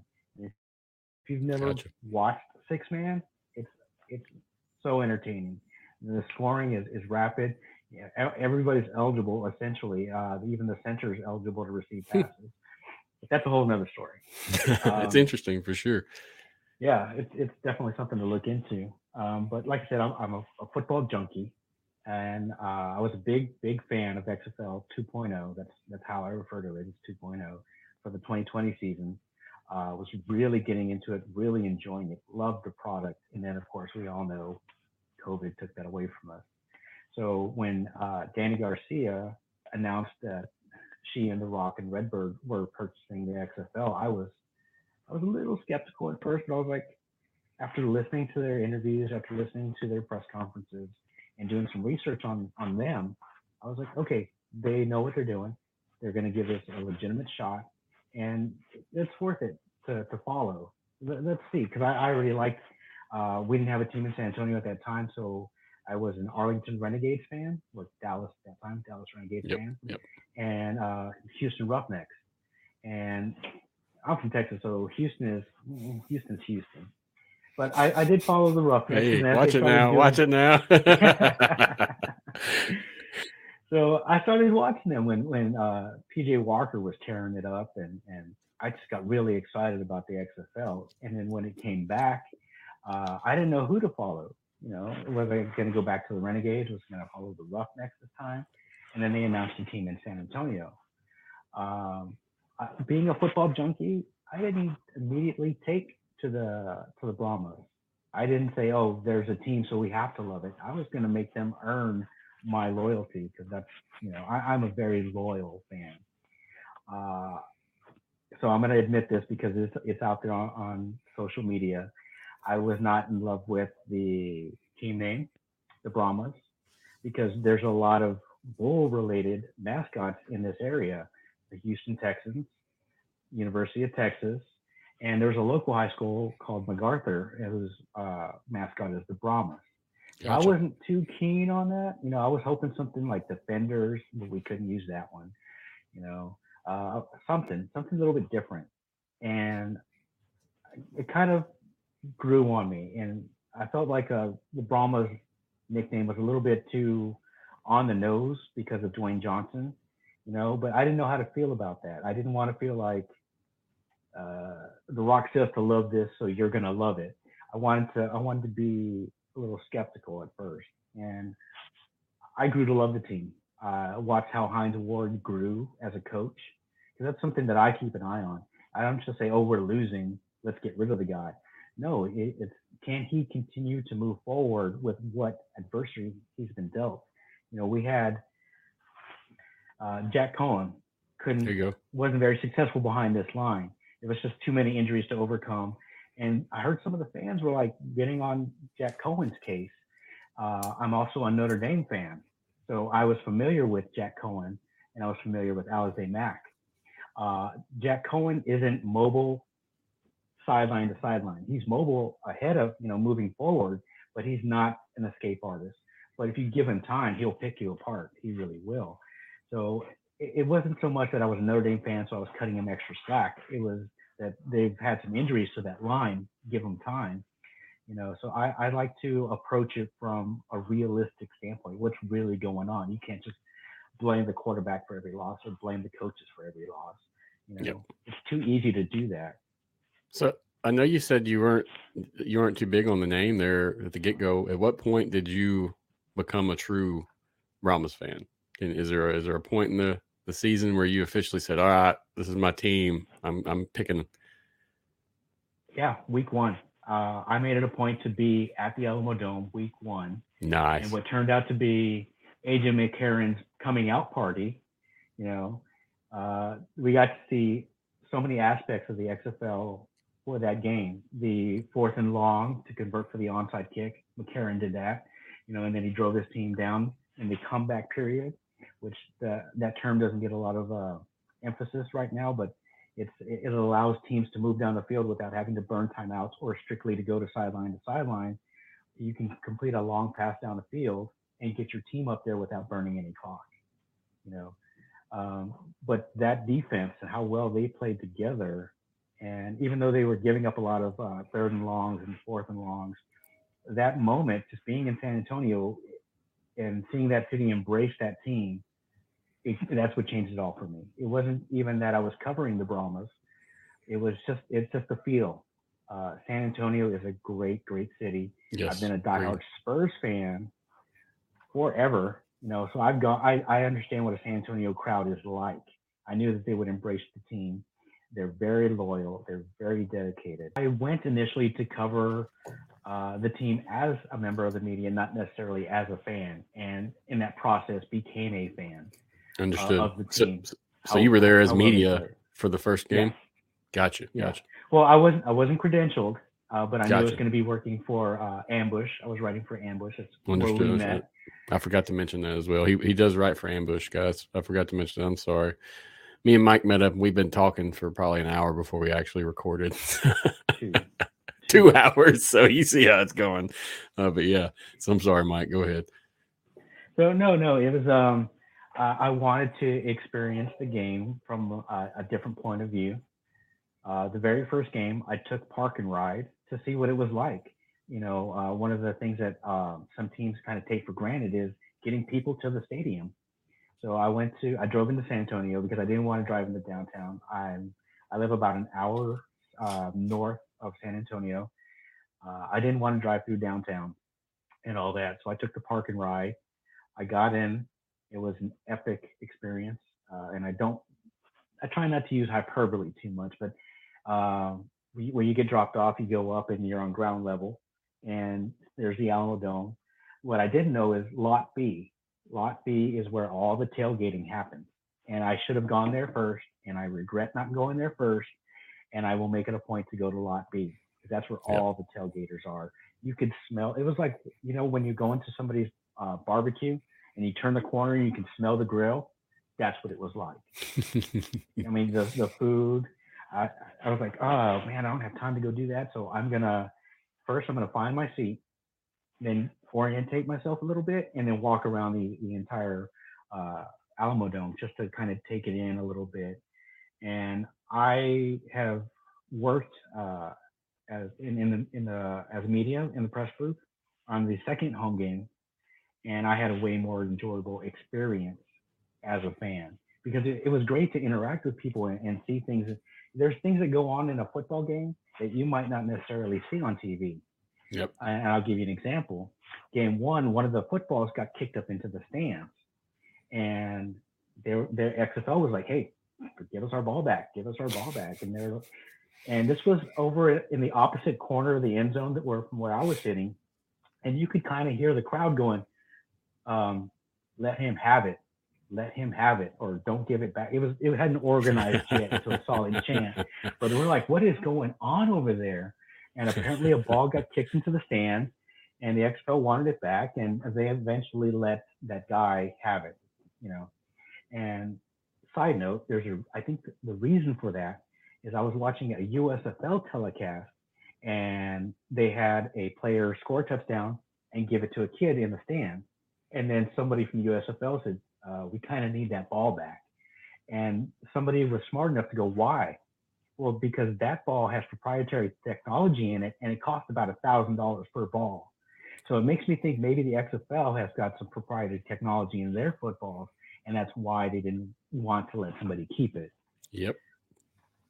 But uh, uh, that was one of the little things that, that went on in the crowd, awesome. and that was kind of kind of cool to see. Um, it now the kind the of, press box there is awesome, right? So you were there for the yeah. big games. So I mean, I was there for the championship, but you were there when their actual attendance was higher, correct? Yeah. Yeah. Correct. So the first game intense. that I went to, twenty five thousand people, and yeah, it was epic. Nice. That's you nice. Know, it was epic, and I love football games. I love going to games in person because you can feel that crowd and the, and the roars, especially in the Alamodome. The Alamodome doesn't get enough respect, I think. It's it was desi- it's designed for viewing football and even basketball games, and it's designed to capture the crowd and crowd noise. And even when they had twelve thousand, half that half that amount, you could still hear the crowd. They were very responsive. San Antonio is a very smart crowd. Um, I think they're a little hesitant right now because of they fell in love with the Commanders in the AAF, and then when that league folded, and then they see the XFL, and the XFL folded twice already. So I think they're a little reluctant, a little hesitant to fall in love with the Brahmas. I do think that they will uh, increase attendance. Uh, we've got people who like the, the Horns Forward podcast, who's been mentioned now, like this will be the third time they've been mentioned, uh, with Jackie Martinez. Uh, they do a lot of things. She's Brahmacita 210 if you follow her on Facebook. Uh, there's the Brahma Babe. You know, they've got the Brahma Rose. They've got the Mariachi Brahma. Uh, you know, so they've got that crowd section. Section 108. It's right where the players come out, and that's if you want to go and enjoy it and really have a good interaction with the fans. Go sit as close to 108 as you can. You know, But uh, as far as covering the game, uh, the second game I got to cover was against Arlington. I was a credentialed member. Uh, I'm not going to tell you all that story yet, but uh, I got to go uh, on the field before the game. You know, you walk out of the same tunnel the players walk out of, and you're like looking around, it's like, is somebody going to tell me I shouldn't be here or that I'm not allowed on the field? You know, no, no, no nobody said anything. I went and snuck some pictures because I, I didn't want to have my camera out taking pictures like a tourist and with the with the media credential on, but I tried to sneak a couple of pictures. Um, for those of you who've never covered a game, you sit in the in the press box. I was there for the Arlington game. Uh, there was there was uh, three members of the media there from different um, affiliates, and it was very subdued. You're not allowed to cheer in the press box, you know. And you don't tell them the secrets. yeah, it's, it's, being professional. Is you're not allowed yep. to cheer one way or the other. You know, it's being professional. You're showing courtesy to other teams' correspondents. Like if they've got guests that are coming in from the visiting team, you know, you're you're being respectful. So I, yeah, I preferred to sit in the crowd you're honestly not supposed to wear other teams' colors or your own either. Yeah. I mean, you should come in there in neutral color, professional. It doesn't have to be a, a, tux, but I mean, you have to look decent when you come in. Yeah, I just wanted to throw that in there. I'm sorry. What do you What do you wear when you go? You so wear, typically, uh, I wear a polo shirt and slacks. I mean, that's that's my typical uh, different dress shoes, stuff like that. Now, my first game in, I wore a nice Houston Roughneck shirt because no one told me that I wasn't supposed to dress oh. like that. Oh. So I mean, that's my experience with that. And you know, I, I didn't really know what to expect coming in. So it, once we actually got there, and I'm seeing everyone else, yeah, you, you switch your role real quick. And I was always an administrative professional, educator, and stuff like that. I've always like had a dressy, snazzier side, so it was easy for me to tap into that for sure. And even then, it's like, to be honest with you, I felt like I was more dressed up than a lot of people there. and yeah. that was fine. Yeah. I dressed to impress. I wanted to be a professional. So that was what I went after. But yeah, my first game in, I had a Roughnecks hat, the one that's on the wall back here, and then also a gray Roughnecks shirt and blue jeans. So I, I feel you. I just want to throw that out there because that that always sticks out in my head looking back. And then, like I said, I went to the Saints game yesterday. You're not wearing blue jeans there. it's not happening. But yeah, I had to share that. Go ahead, Mike. I'm sorry. Oh no, no, you're good. Uh, so, uh, viewing the game from multiple perspectives, I really, really enjoyed it being in the crowd. Um, I don't know if I mentioned uh, the bullpen, which is a section that's in one of the end zones where they they fold up the seats, so it leaves this large expanse of open area. And I use my media pass. Can I go in here before the game? They're like, Yeah, sure, go ahead and they had tables, you know, uh, waist high tables uh, all along the perimeter, and they're right there where the end zone is. You're you're literally right on top of the action. They had you know a bar, they had food catered, and I was like, if I want to come back, I'm going to sit here from now on to cover the game because I did some of my best work in typing and writing, you know, there. I was truly inspired because I was is. like, this is the best thing ever. It sounds like it. Next time I come in, you're gonna have to show me that. Oh yeah. I didn't get and, to uh, explore uh, oh, much. And I was uh, speaking of uh, the football earlier. Uh, I was in a, a, Facebook group and we mentioned it, and a lady was like, "Hey, that was my husband," and she showed me a picture of him with the ball, so I knew it was her. And she said, and also what the Brahmas did is they took somebody out of a regular seat and they put him up in the suite. I don't know if you've ever been in a suite at a football game. Uh, it is it is epic. You have great food great service. Anything you want, eat or drink, and then of course bathrooms right there. You don't have to go, you know, yep. up and then over and fight through the crowd. You know, uh, being in a luxury suite is incredible, and that was I couldn't get more information on it. I, I will look into it this season, but uh, things that the San Antonio is doing for their fan experience.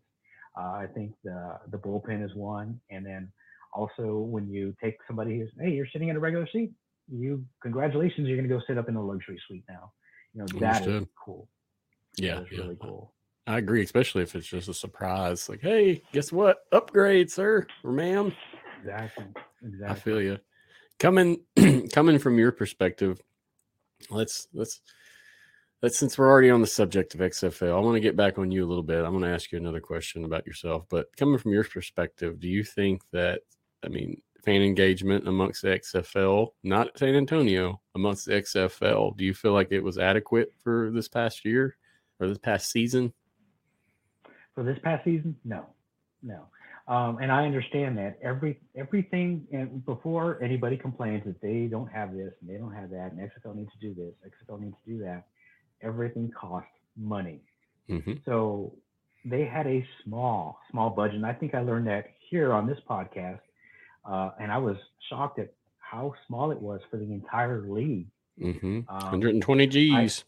Yeah, for the entire league. That's eight teams for, plus the league themselves. You know, that's for the advertisement portion. You know, no, and to pay yeah. salaries, insurance. I mean, that's not.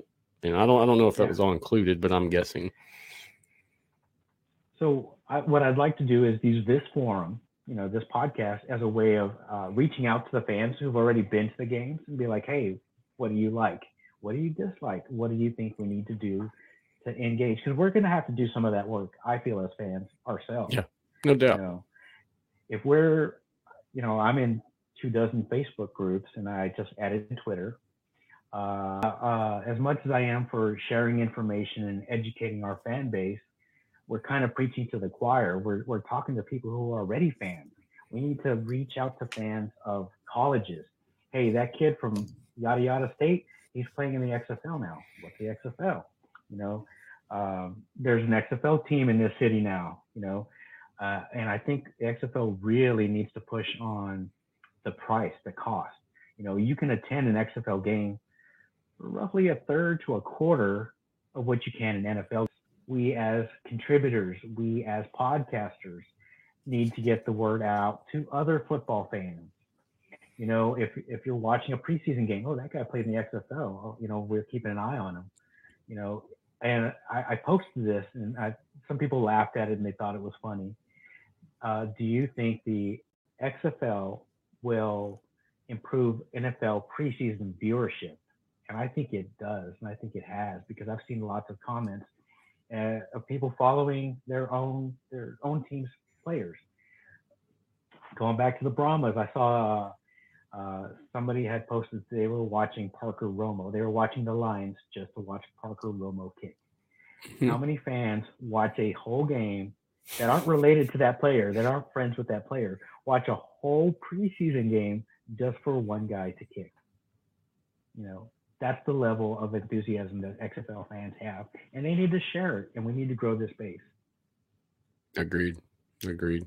So, talking about, we just talked about the XFL in terms of what you thought and fan engagement, and, and what do you think? I mean, in terms of being a editor in chief contributor to Ambush, what what are you bringing to the table in order to facilitate that engagement or or just further get some information out? What do you what do you feel like you're bringing? I, uh, on a personal level i have uh, used many opportunities to talk about the xfl i almost sound like i'm in a cult you know? Uh, at work i've got football games on and i'm like hey that player right there played in the xfl or I'll tell them, hey, I covered the XFL. Oh, really? What's that like? And and we'll just engage in conversation you know, I, I really take people's temperature for for for the XFL. You know, are you going to like it? You you should check it out. This player plays for this, or remember this kid who played in college? Well, he now he's in the XFL. You know, uh, as far as media, I I I I find a lot of subjects. I have lots of ideas, and I some some of them bear fruit, and some of them are just like that just went nowhere.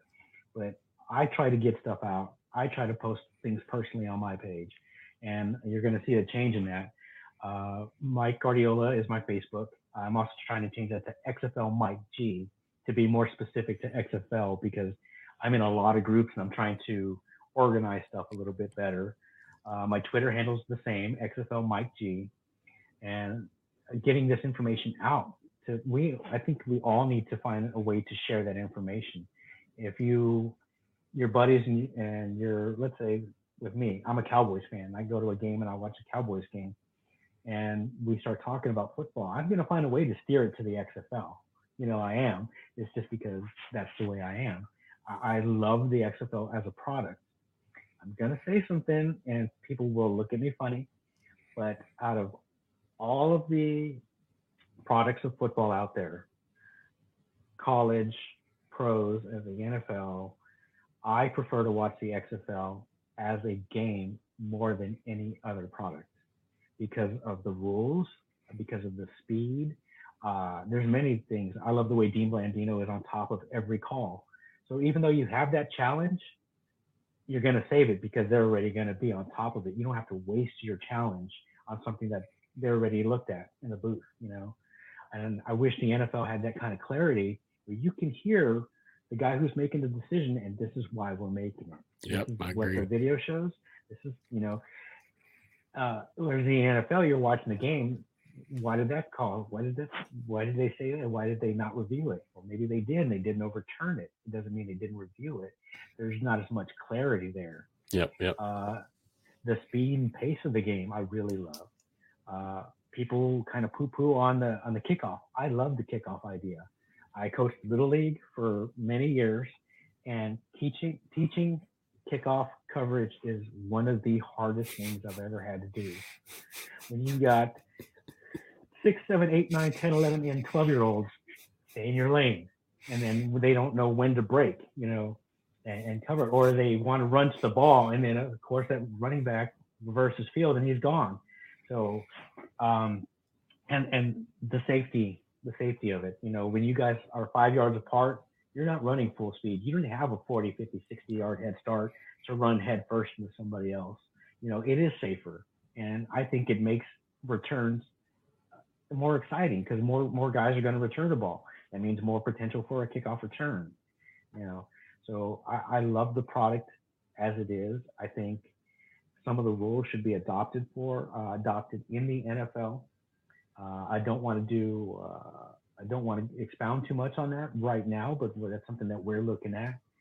Um, I just I, it's a, it's a better product. It's to me it's it's my favorite because sometimes in the fall, you kind of get bogged down in a game. You kind of get lulled a little bit, you know, and that doesn't happen in XFL. It, it's go, go, go constantly. You just scored. Now we're going to score, you know, even, uh, and like I said, in that first game against St. Louis, there was very little time for us to go, okay, we got the lead. We can rest here for a second. No, no, they just scored. Now they're going uh, fourth and long to get the ball back, and they drove the ball down the field. You know, it, it's constant and I, I love it because it keeps your interest. Understood. So, so basically, what I'm getting is what you're bringing to the table is you're a super fan. You've got some avid experience in being a fan, and you know what's going to make the XFL tick in terms of what you like. So you feel like uh, a lot of what you're bringing is, is information, um, realistic opinions, facts, news, stuff like that. Yeah, that's uh, I I. I I don't want to call myself an expert. I don't like saying that because everybody I'm the same way. about something. Yeah, I'm the same way. But, I agree. But my passion for the game of football, plus the nerd in me, plus you know every aspect, I just I love this game, uh, and I love the XFL brand. So I'm going to dedicate my time to improving it, to to getting the word out on it, and what I'm going to bring is everything I've got to make it better, to to make it known because I would love for this league to succeed.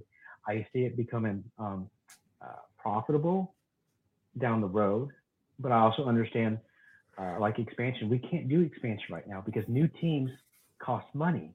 Yeah, so we've yep. got to work some things out, and that's one of the pieces that I'm working on is a realistic path to um, doing some of these things like expansion.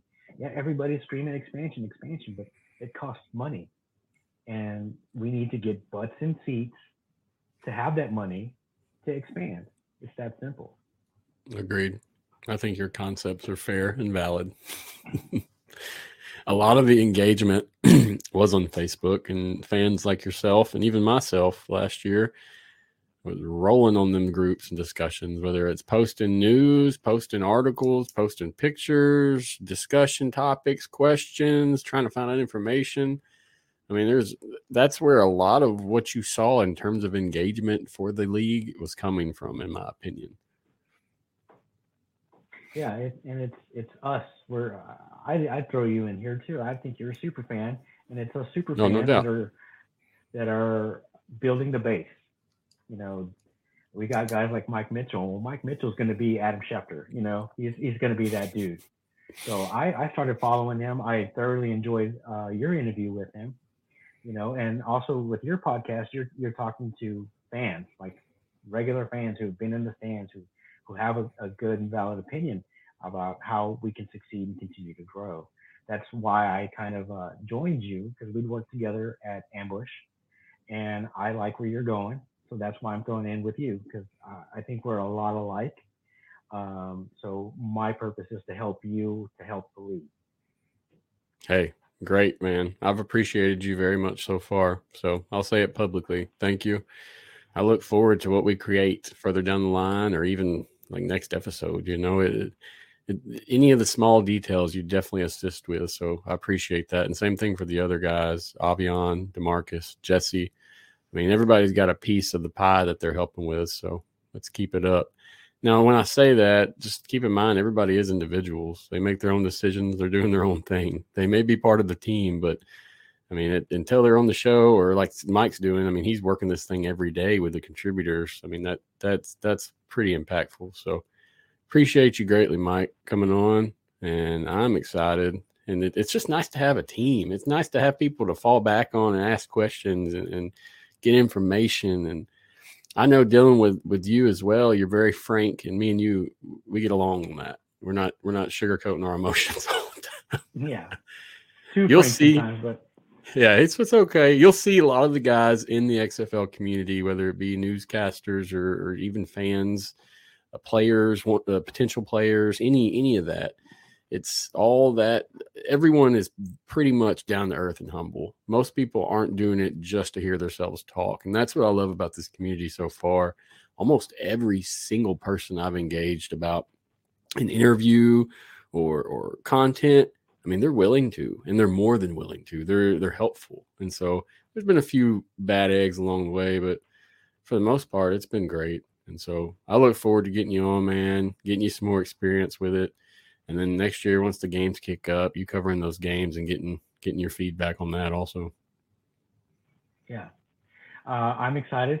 Uh, I am trying to uh, contain my excitement because I, I, see so many avenues and venues that uh, that we can explore uh, from the podcast podcast perspective, from fan perspective, from contributors perspective.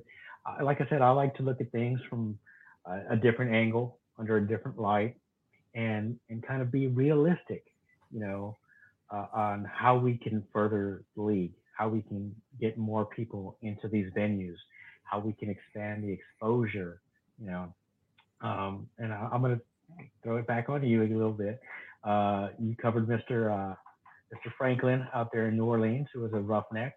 Yep. You know, yep. when he was when he was injured, and I kid you not, and I'm not just saying this, when he was injured, the entire league felt that. Mm-hmm. You know, they they were concerned for him. You know, they're like, you know, usually when a good player goes down on a rival team, you know, there's not much sympathy or mercy. You know, in the XFL, there was love. There was love for him, and and everybody's pulling for him now with the Saints. And I really hope. I think he can make that team. I think he could be a contributor. I think he's shown that. You know, Yep. and and if he gives some love back to the XFL, and just by acknowledging it, people are gonna be like, "What's the XFL?" You know, Mhm. and that's what we're here for to, to give them our knowledge and our area of expertise. Yes, sir. Yes, sir. Totally agree with that. And then even when, like you said, the super fan portion, I mean, that's what got me involved in this. When you take that media step, it's definitely a different step. Yeah. But you don't become an expert. You don't become an analyst. You that's that's stuff you're working towards, and that I feel like comes from the uh, the the peers that you're around, the people that you're working with, the people that you're interviewing. I mean, so I agree with that statement. I don't feel like I'm an expert in, in it. I feel like I'm just a avid avid fan who is learning to become an expert, and that's fine with me. Uh, but yeah, I just wanted to throw that out there. I think us both. That's what brought us to doing the things we're doing was being fans, and it's very important to remember that. As this journey continues to not lose sight of that is, is, is being a true fan. That's why I brought Kenneth on the other day. I mean, we haven't had a fan on in a couple months and I had to get him on just because uh, I value his opinion. I value his knowledge. I value his experiences. It it's all stuff that I can't do being a media person. So I mean, it, it's cool, and I I look forward to it, Mike. I can't wait to see what we produce. Uh, I'm excited as well. Nervous, but excited. You know, um, took a while to get you on. yeah, yeah. I, uh, and I'm not ready to be live yet. You know, I'm gonna let you edit this down and make me look good. But, uh, yeah, this is pre-recorded. It's what's today? Today's August 14th, 2023. So this probably won't drop until August 20th at the end of that live stream. So guys at home listening, this is pre-recorded. I've got to personally approve it, you know, all your edits. Why I will allow you to put it out there. No, no, just kidding. Just kidding. But um, oh man, yeah, I, I, I am nervous because it's it's it's one thing to have an opinion about anything, but to speak knowledgeably on it and in social media, people will call you out if yep. you're saying something that is not correct. People will call you out, and people will gleefully call you out. Yep. You know, so I I, I try to be knowledgeable in in what I'm saying, so I don't get called out.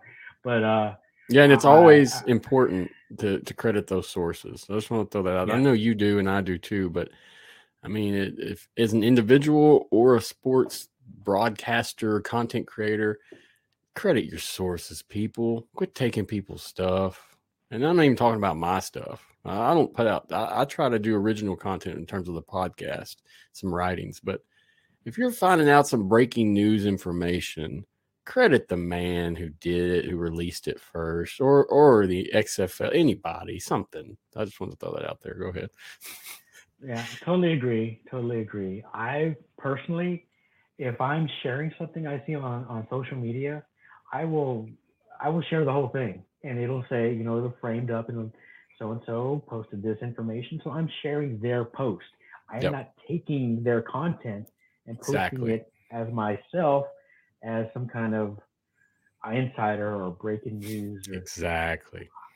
I would rather be right than be first. So I, exactly. if, if it's coming from me, it's backed up somewhere. Because you know, I social media, I will call people out if you recognize my name. I have no problem calling people out if they're wrong. So I expect the same in return. So that's why I'm going to work not to be wrong. Understood. Understood. Well, Mike, that's about it. We've been on here for 30 minutes or so, probably upwards around 40 minutes, close to it. Yeah. But unless you have anything else you want to share, man, I'm gonna put all your, I mean, all your socials. I mean, your Twitter's not. It may be uh, your your socials in the notes.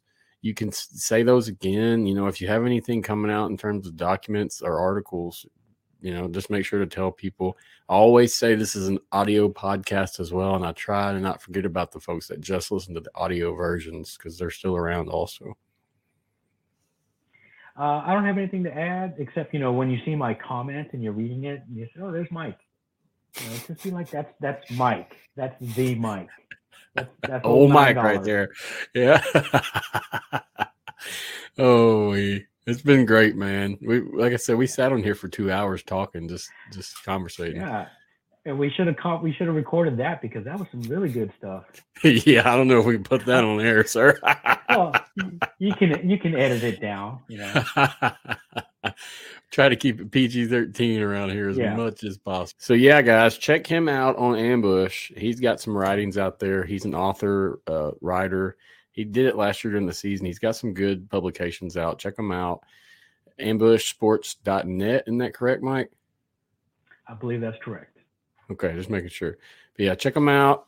Uh, appreciate you, Mike, coming on. It's been fantastic touching base, talking with you. Just I mean, we we've just been talking like guys for two or three hours straight. Yeah. Um, if but, yeah, like guys said, at home, if should have record. Go ahead we should have we should have we should have recorded some of it, but you know, like like our previous conversations, I, we always have good conversations. I think that's why we work so well together. You know, we, yep. we kind of think along the same lines, and and, and it's it's good stuff. It's uh, but I, he's he's he's dragged me on to the podcast. I, I'm recorded right now, but maybe I'll be live. If enough people respond positively, then maybe I could I could jump on. Well, I'm the complete opposite. Some people want to be on the podcast to be on the podcast. I, I'm reluctant to be on the podcast, but I will do it if if if the fans want it. There we go. That's what it comes down to. So, regardless, like I said, check for Mike in the background. He's definitely putting some stuff out and making some some leaps and strides amongst the show that I couldn't do alone. So, thank you, Mike. If you need anything from me, you know, you reach out anytime. Guys at home, if you need anything from him, reach out to him also. Add him, follow him, share him, uh, to do whatever you need to just get in, getting close and get in touch with him uh, like I said, he's still an individual. He's going to be doing his own thing. He's just helping me out on the side, just providing some good management and content management. So thank you again, Mike. Look forward to the future with you, man, and, and what you're bringing to the table. All right. Well, it was good working with you again. You too, man. We'll see you again soon, sir.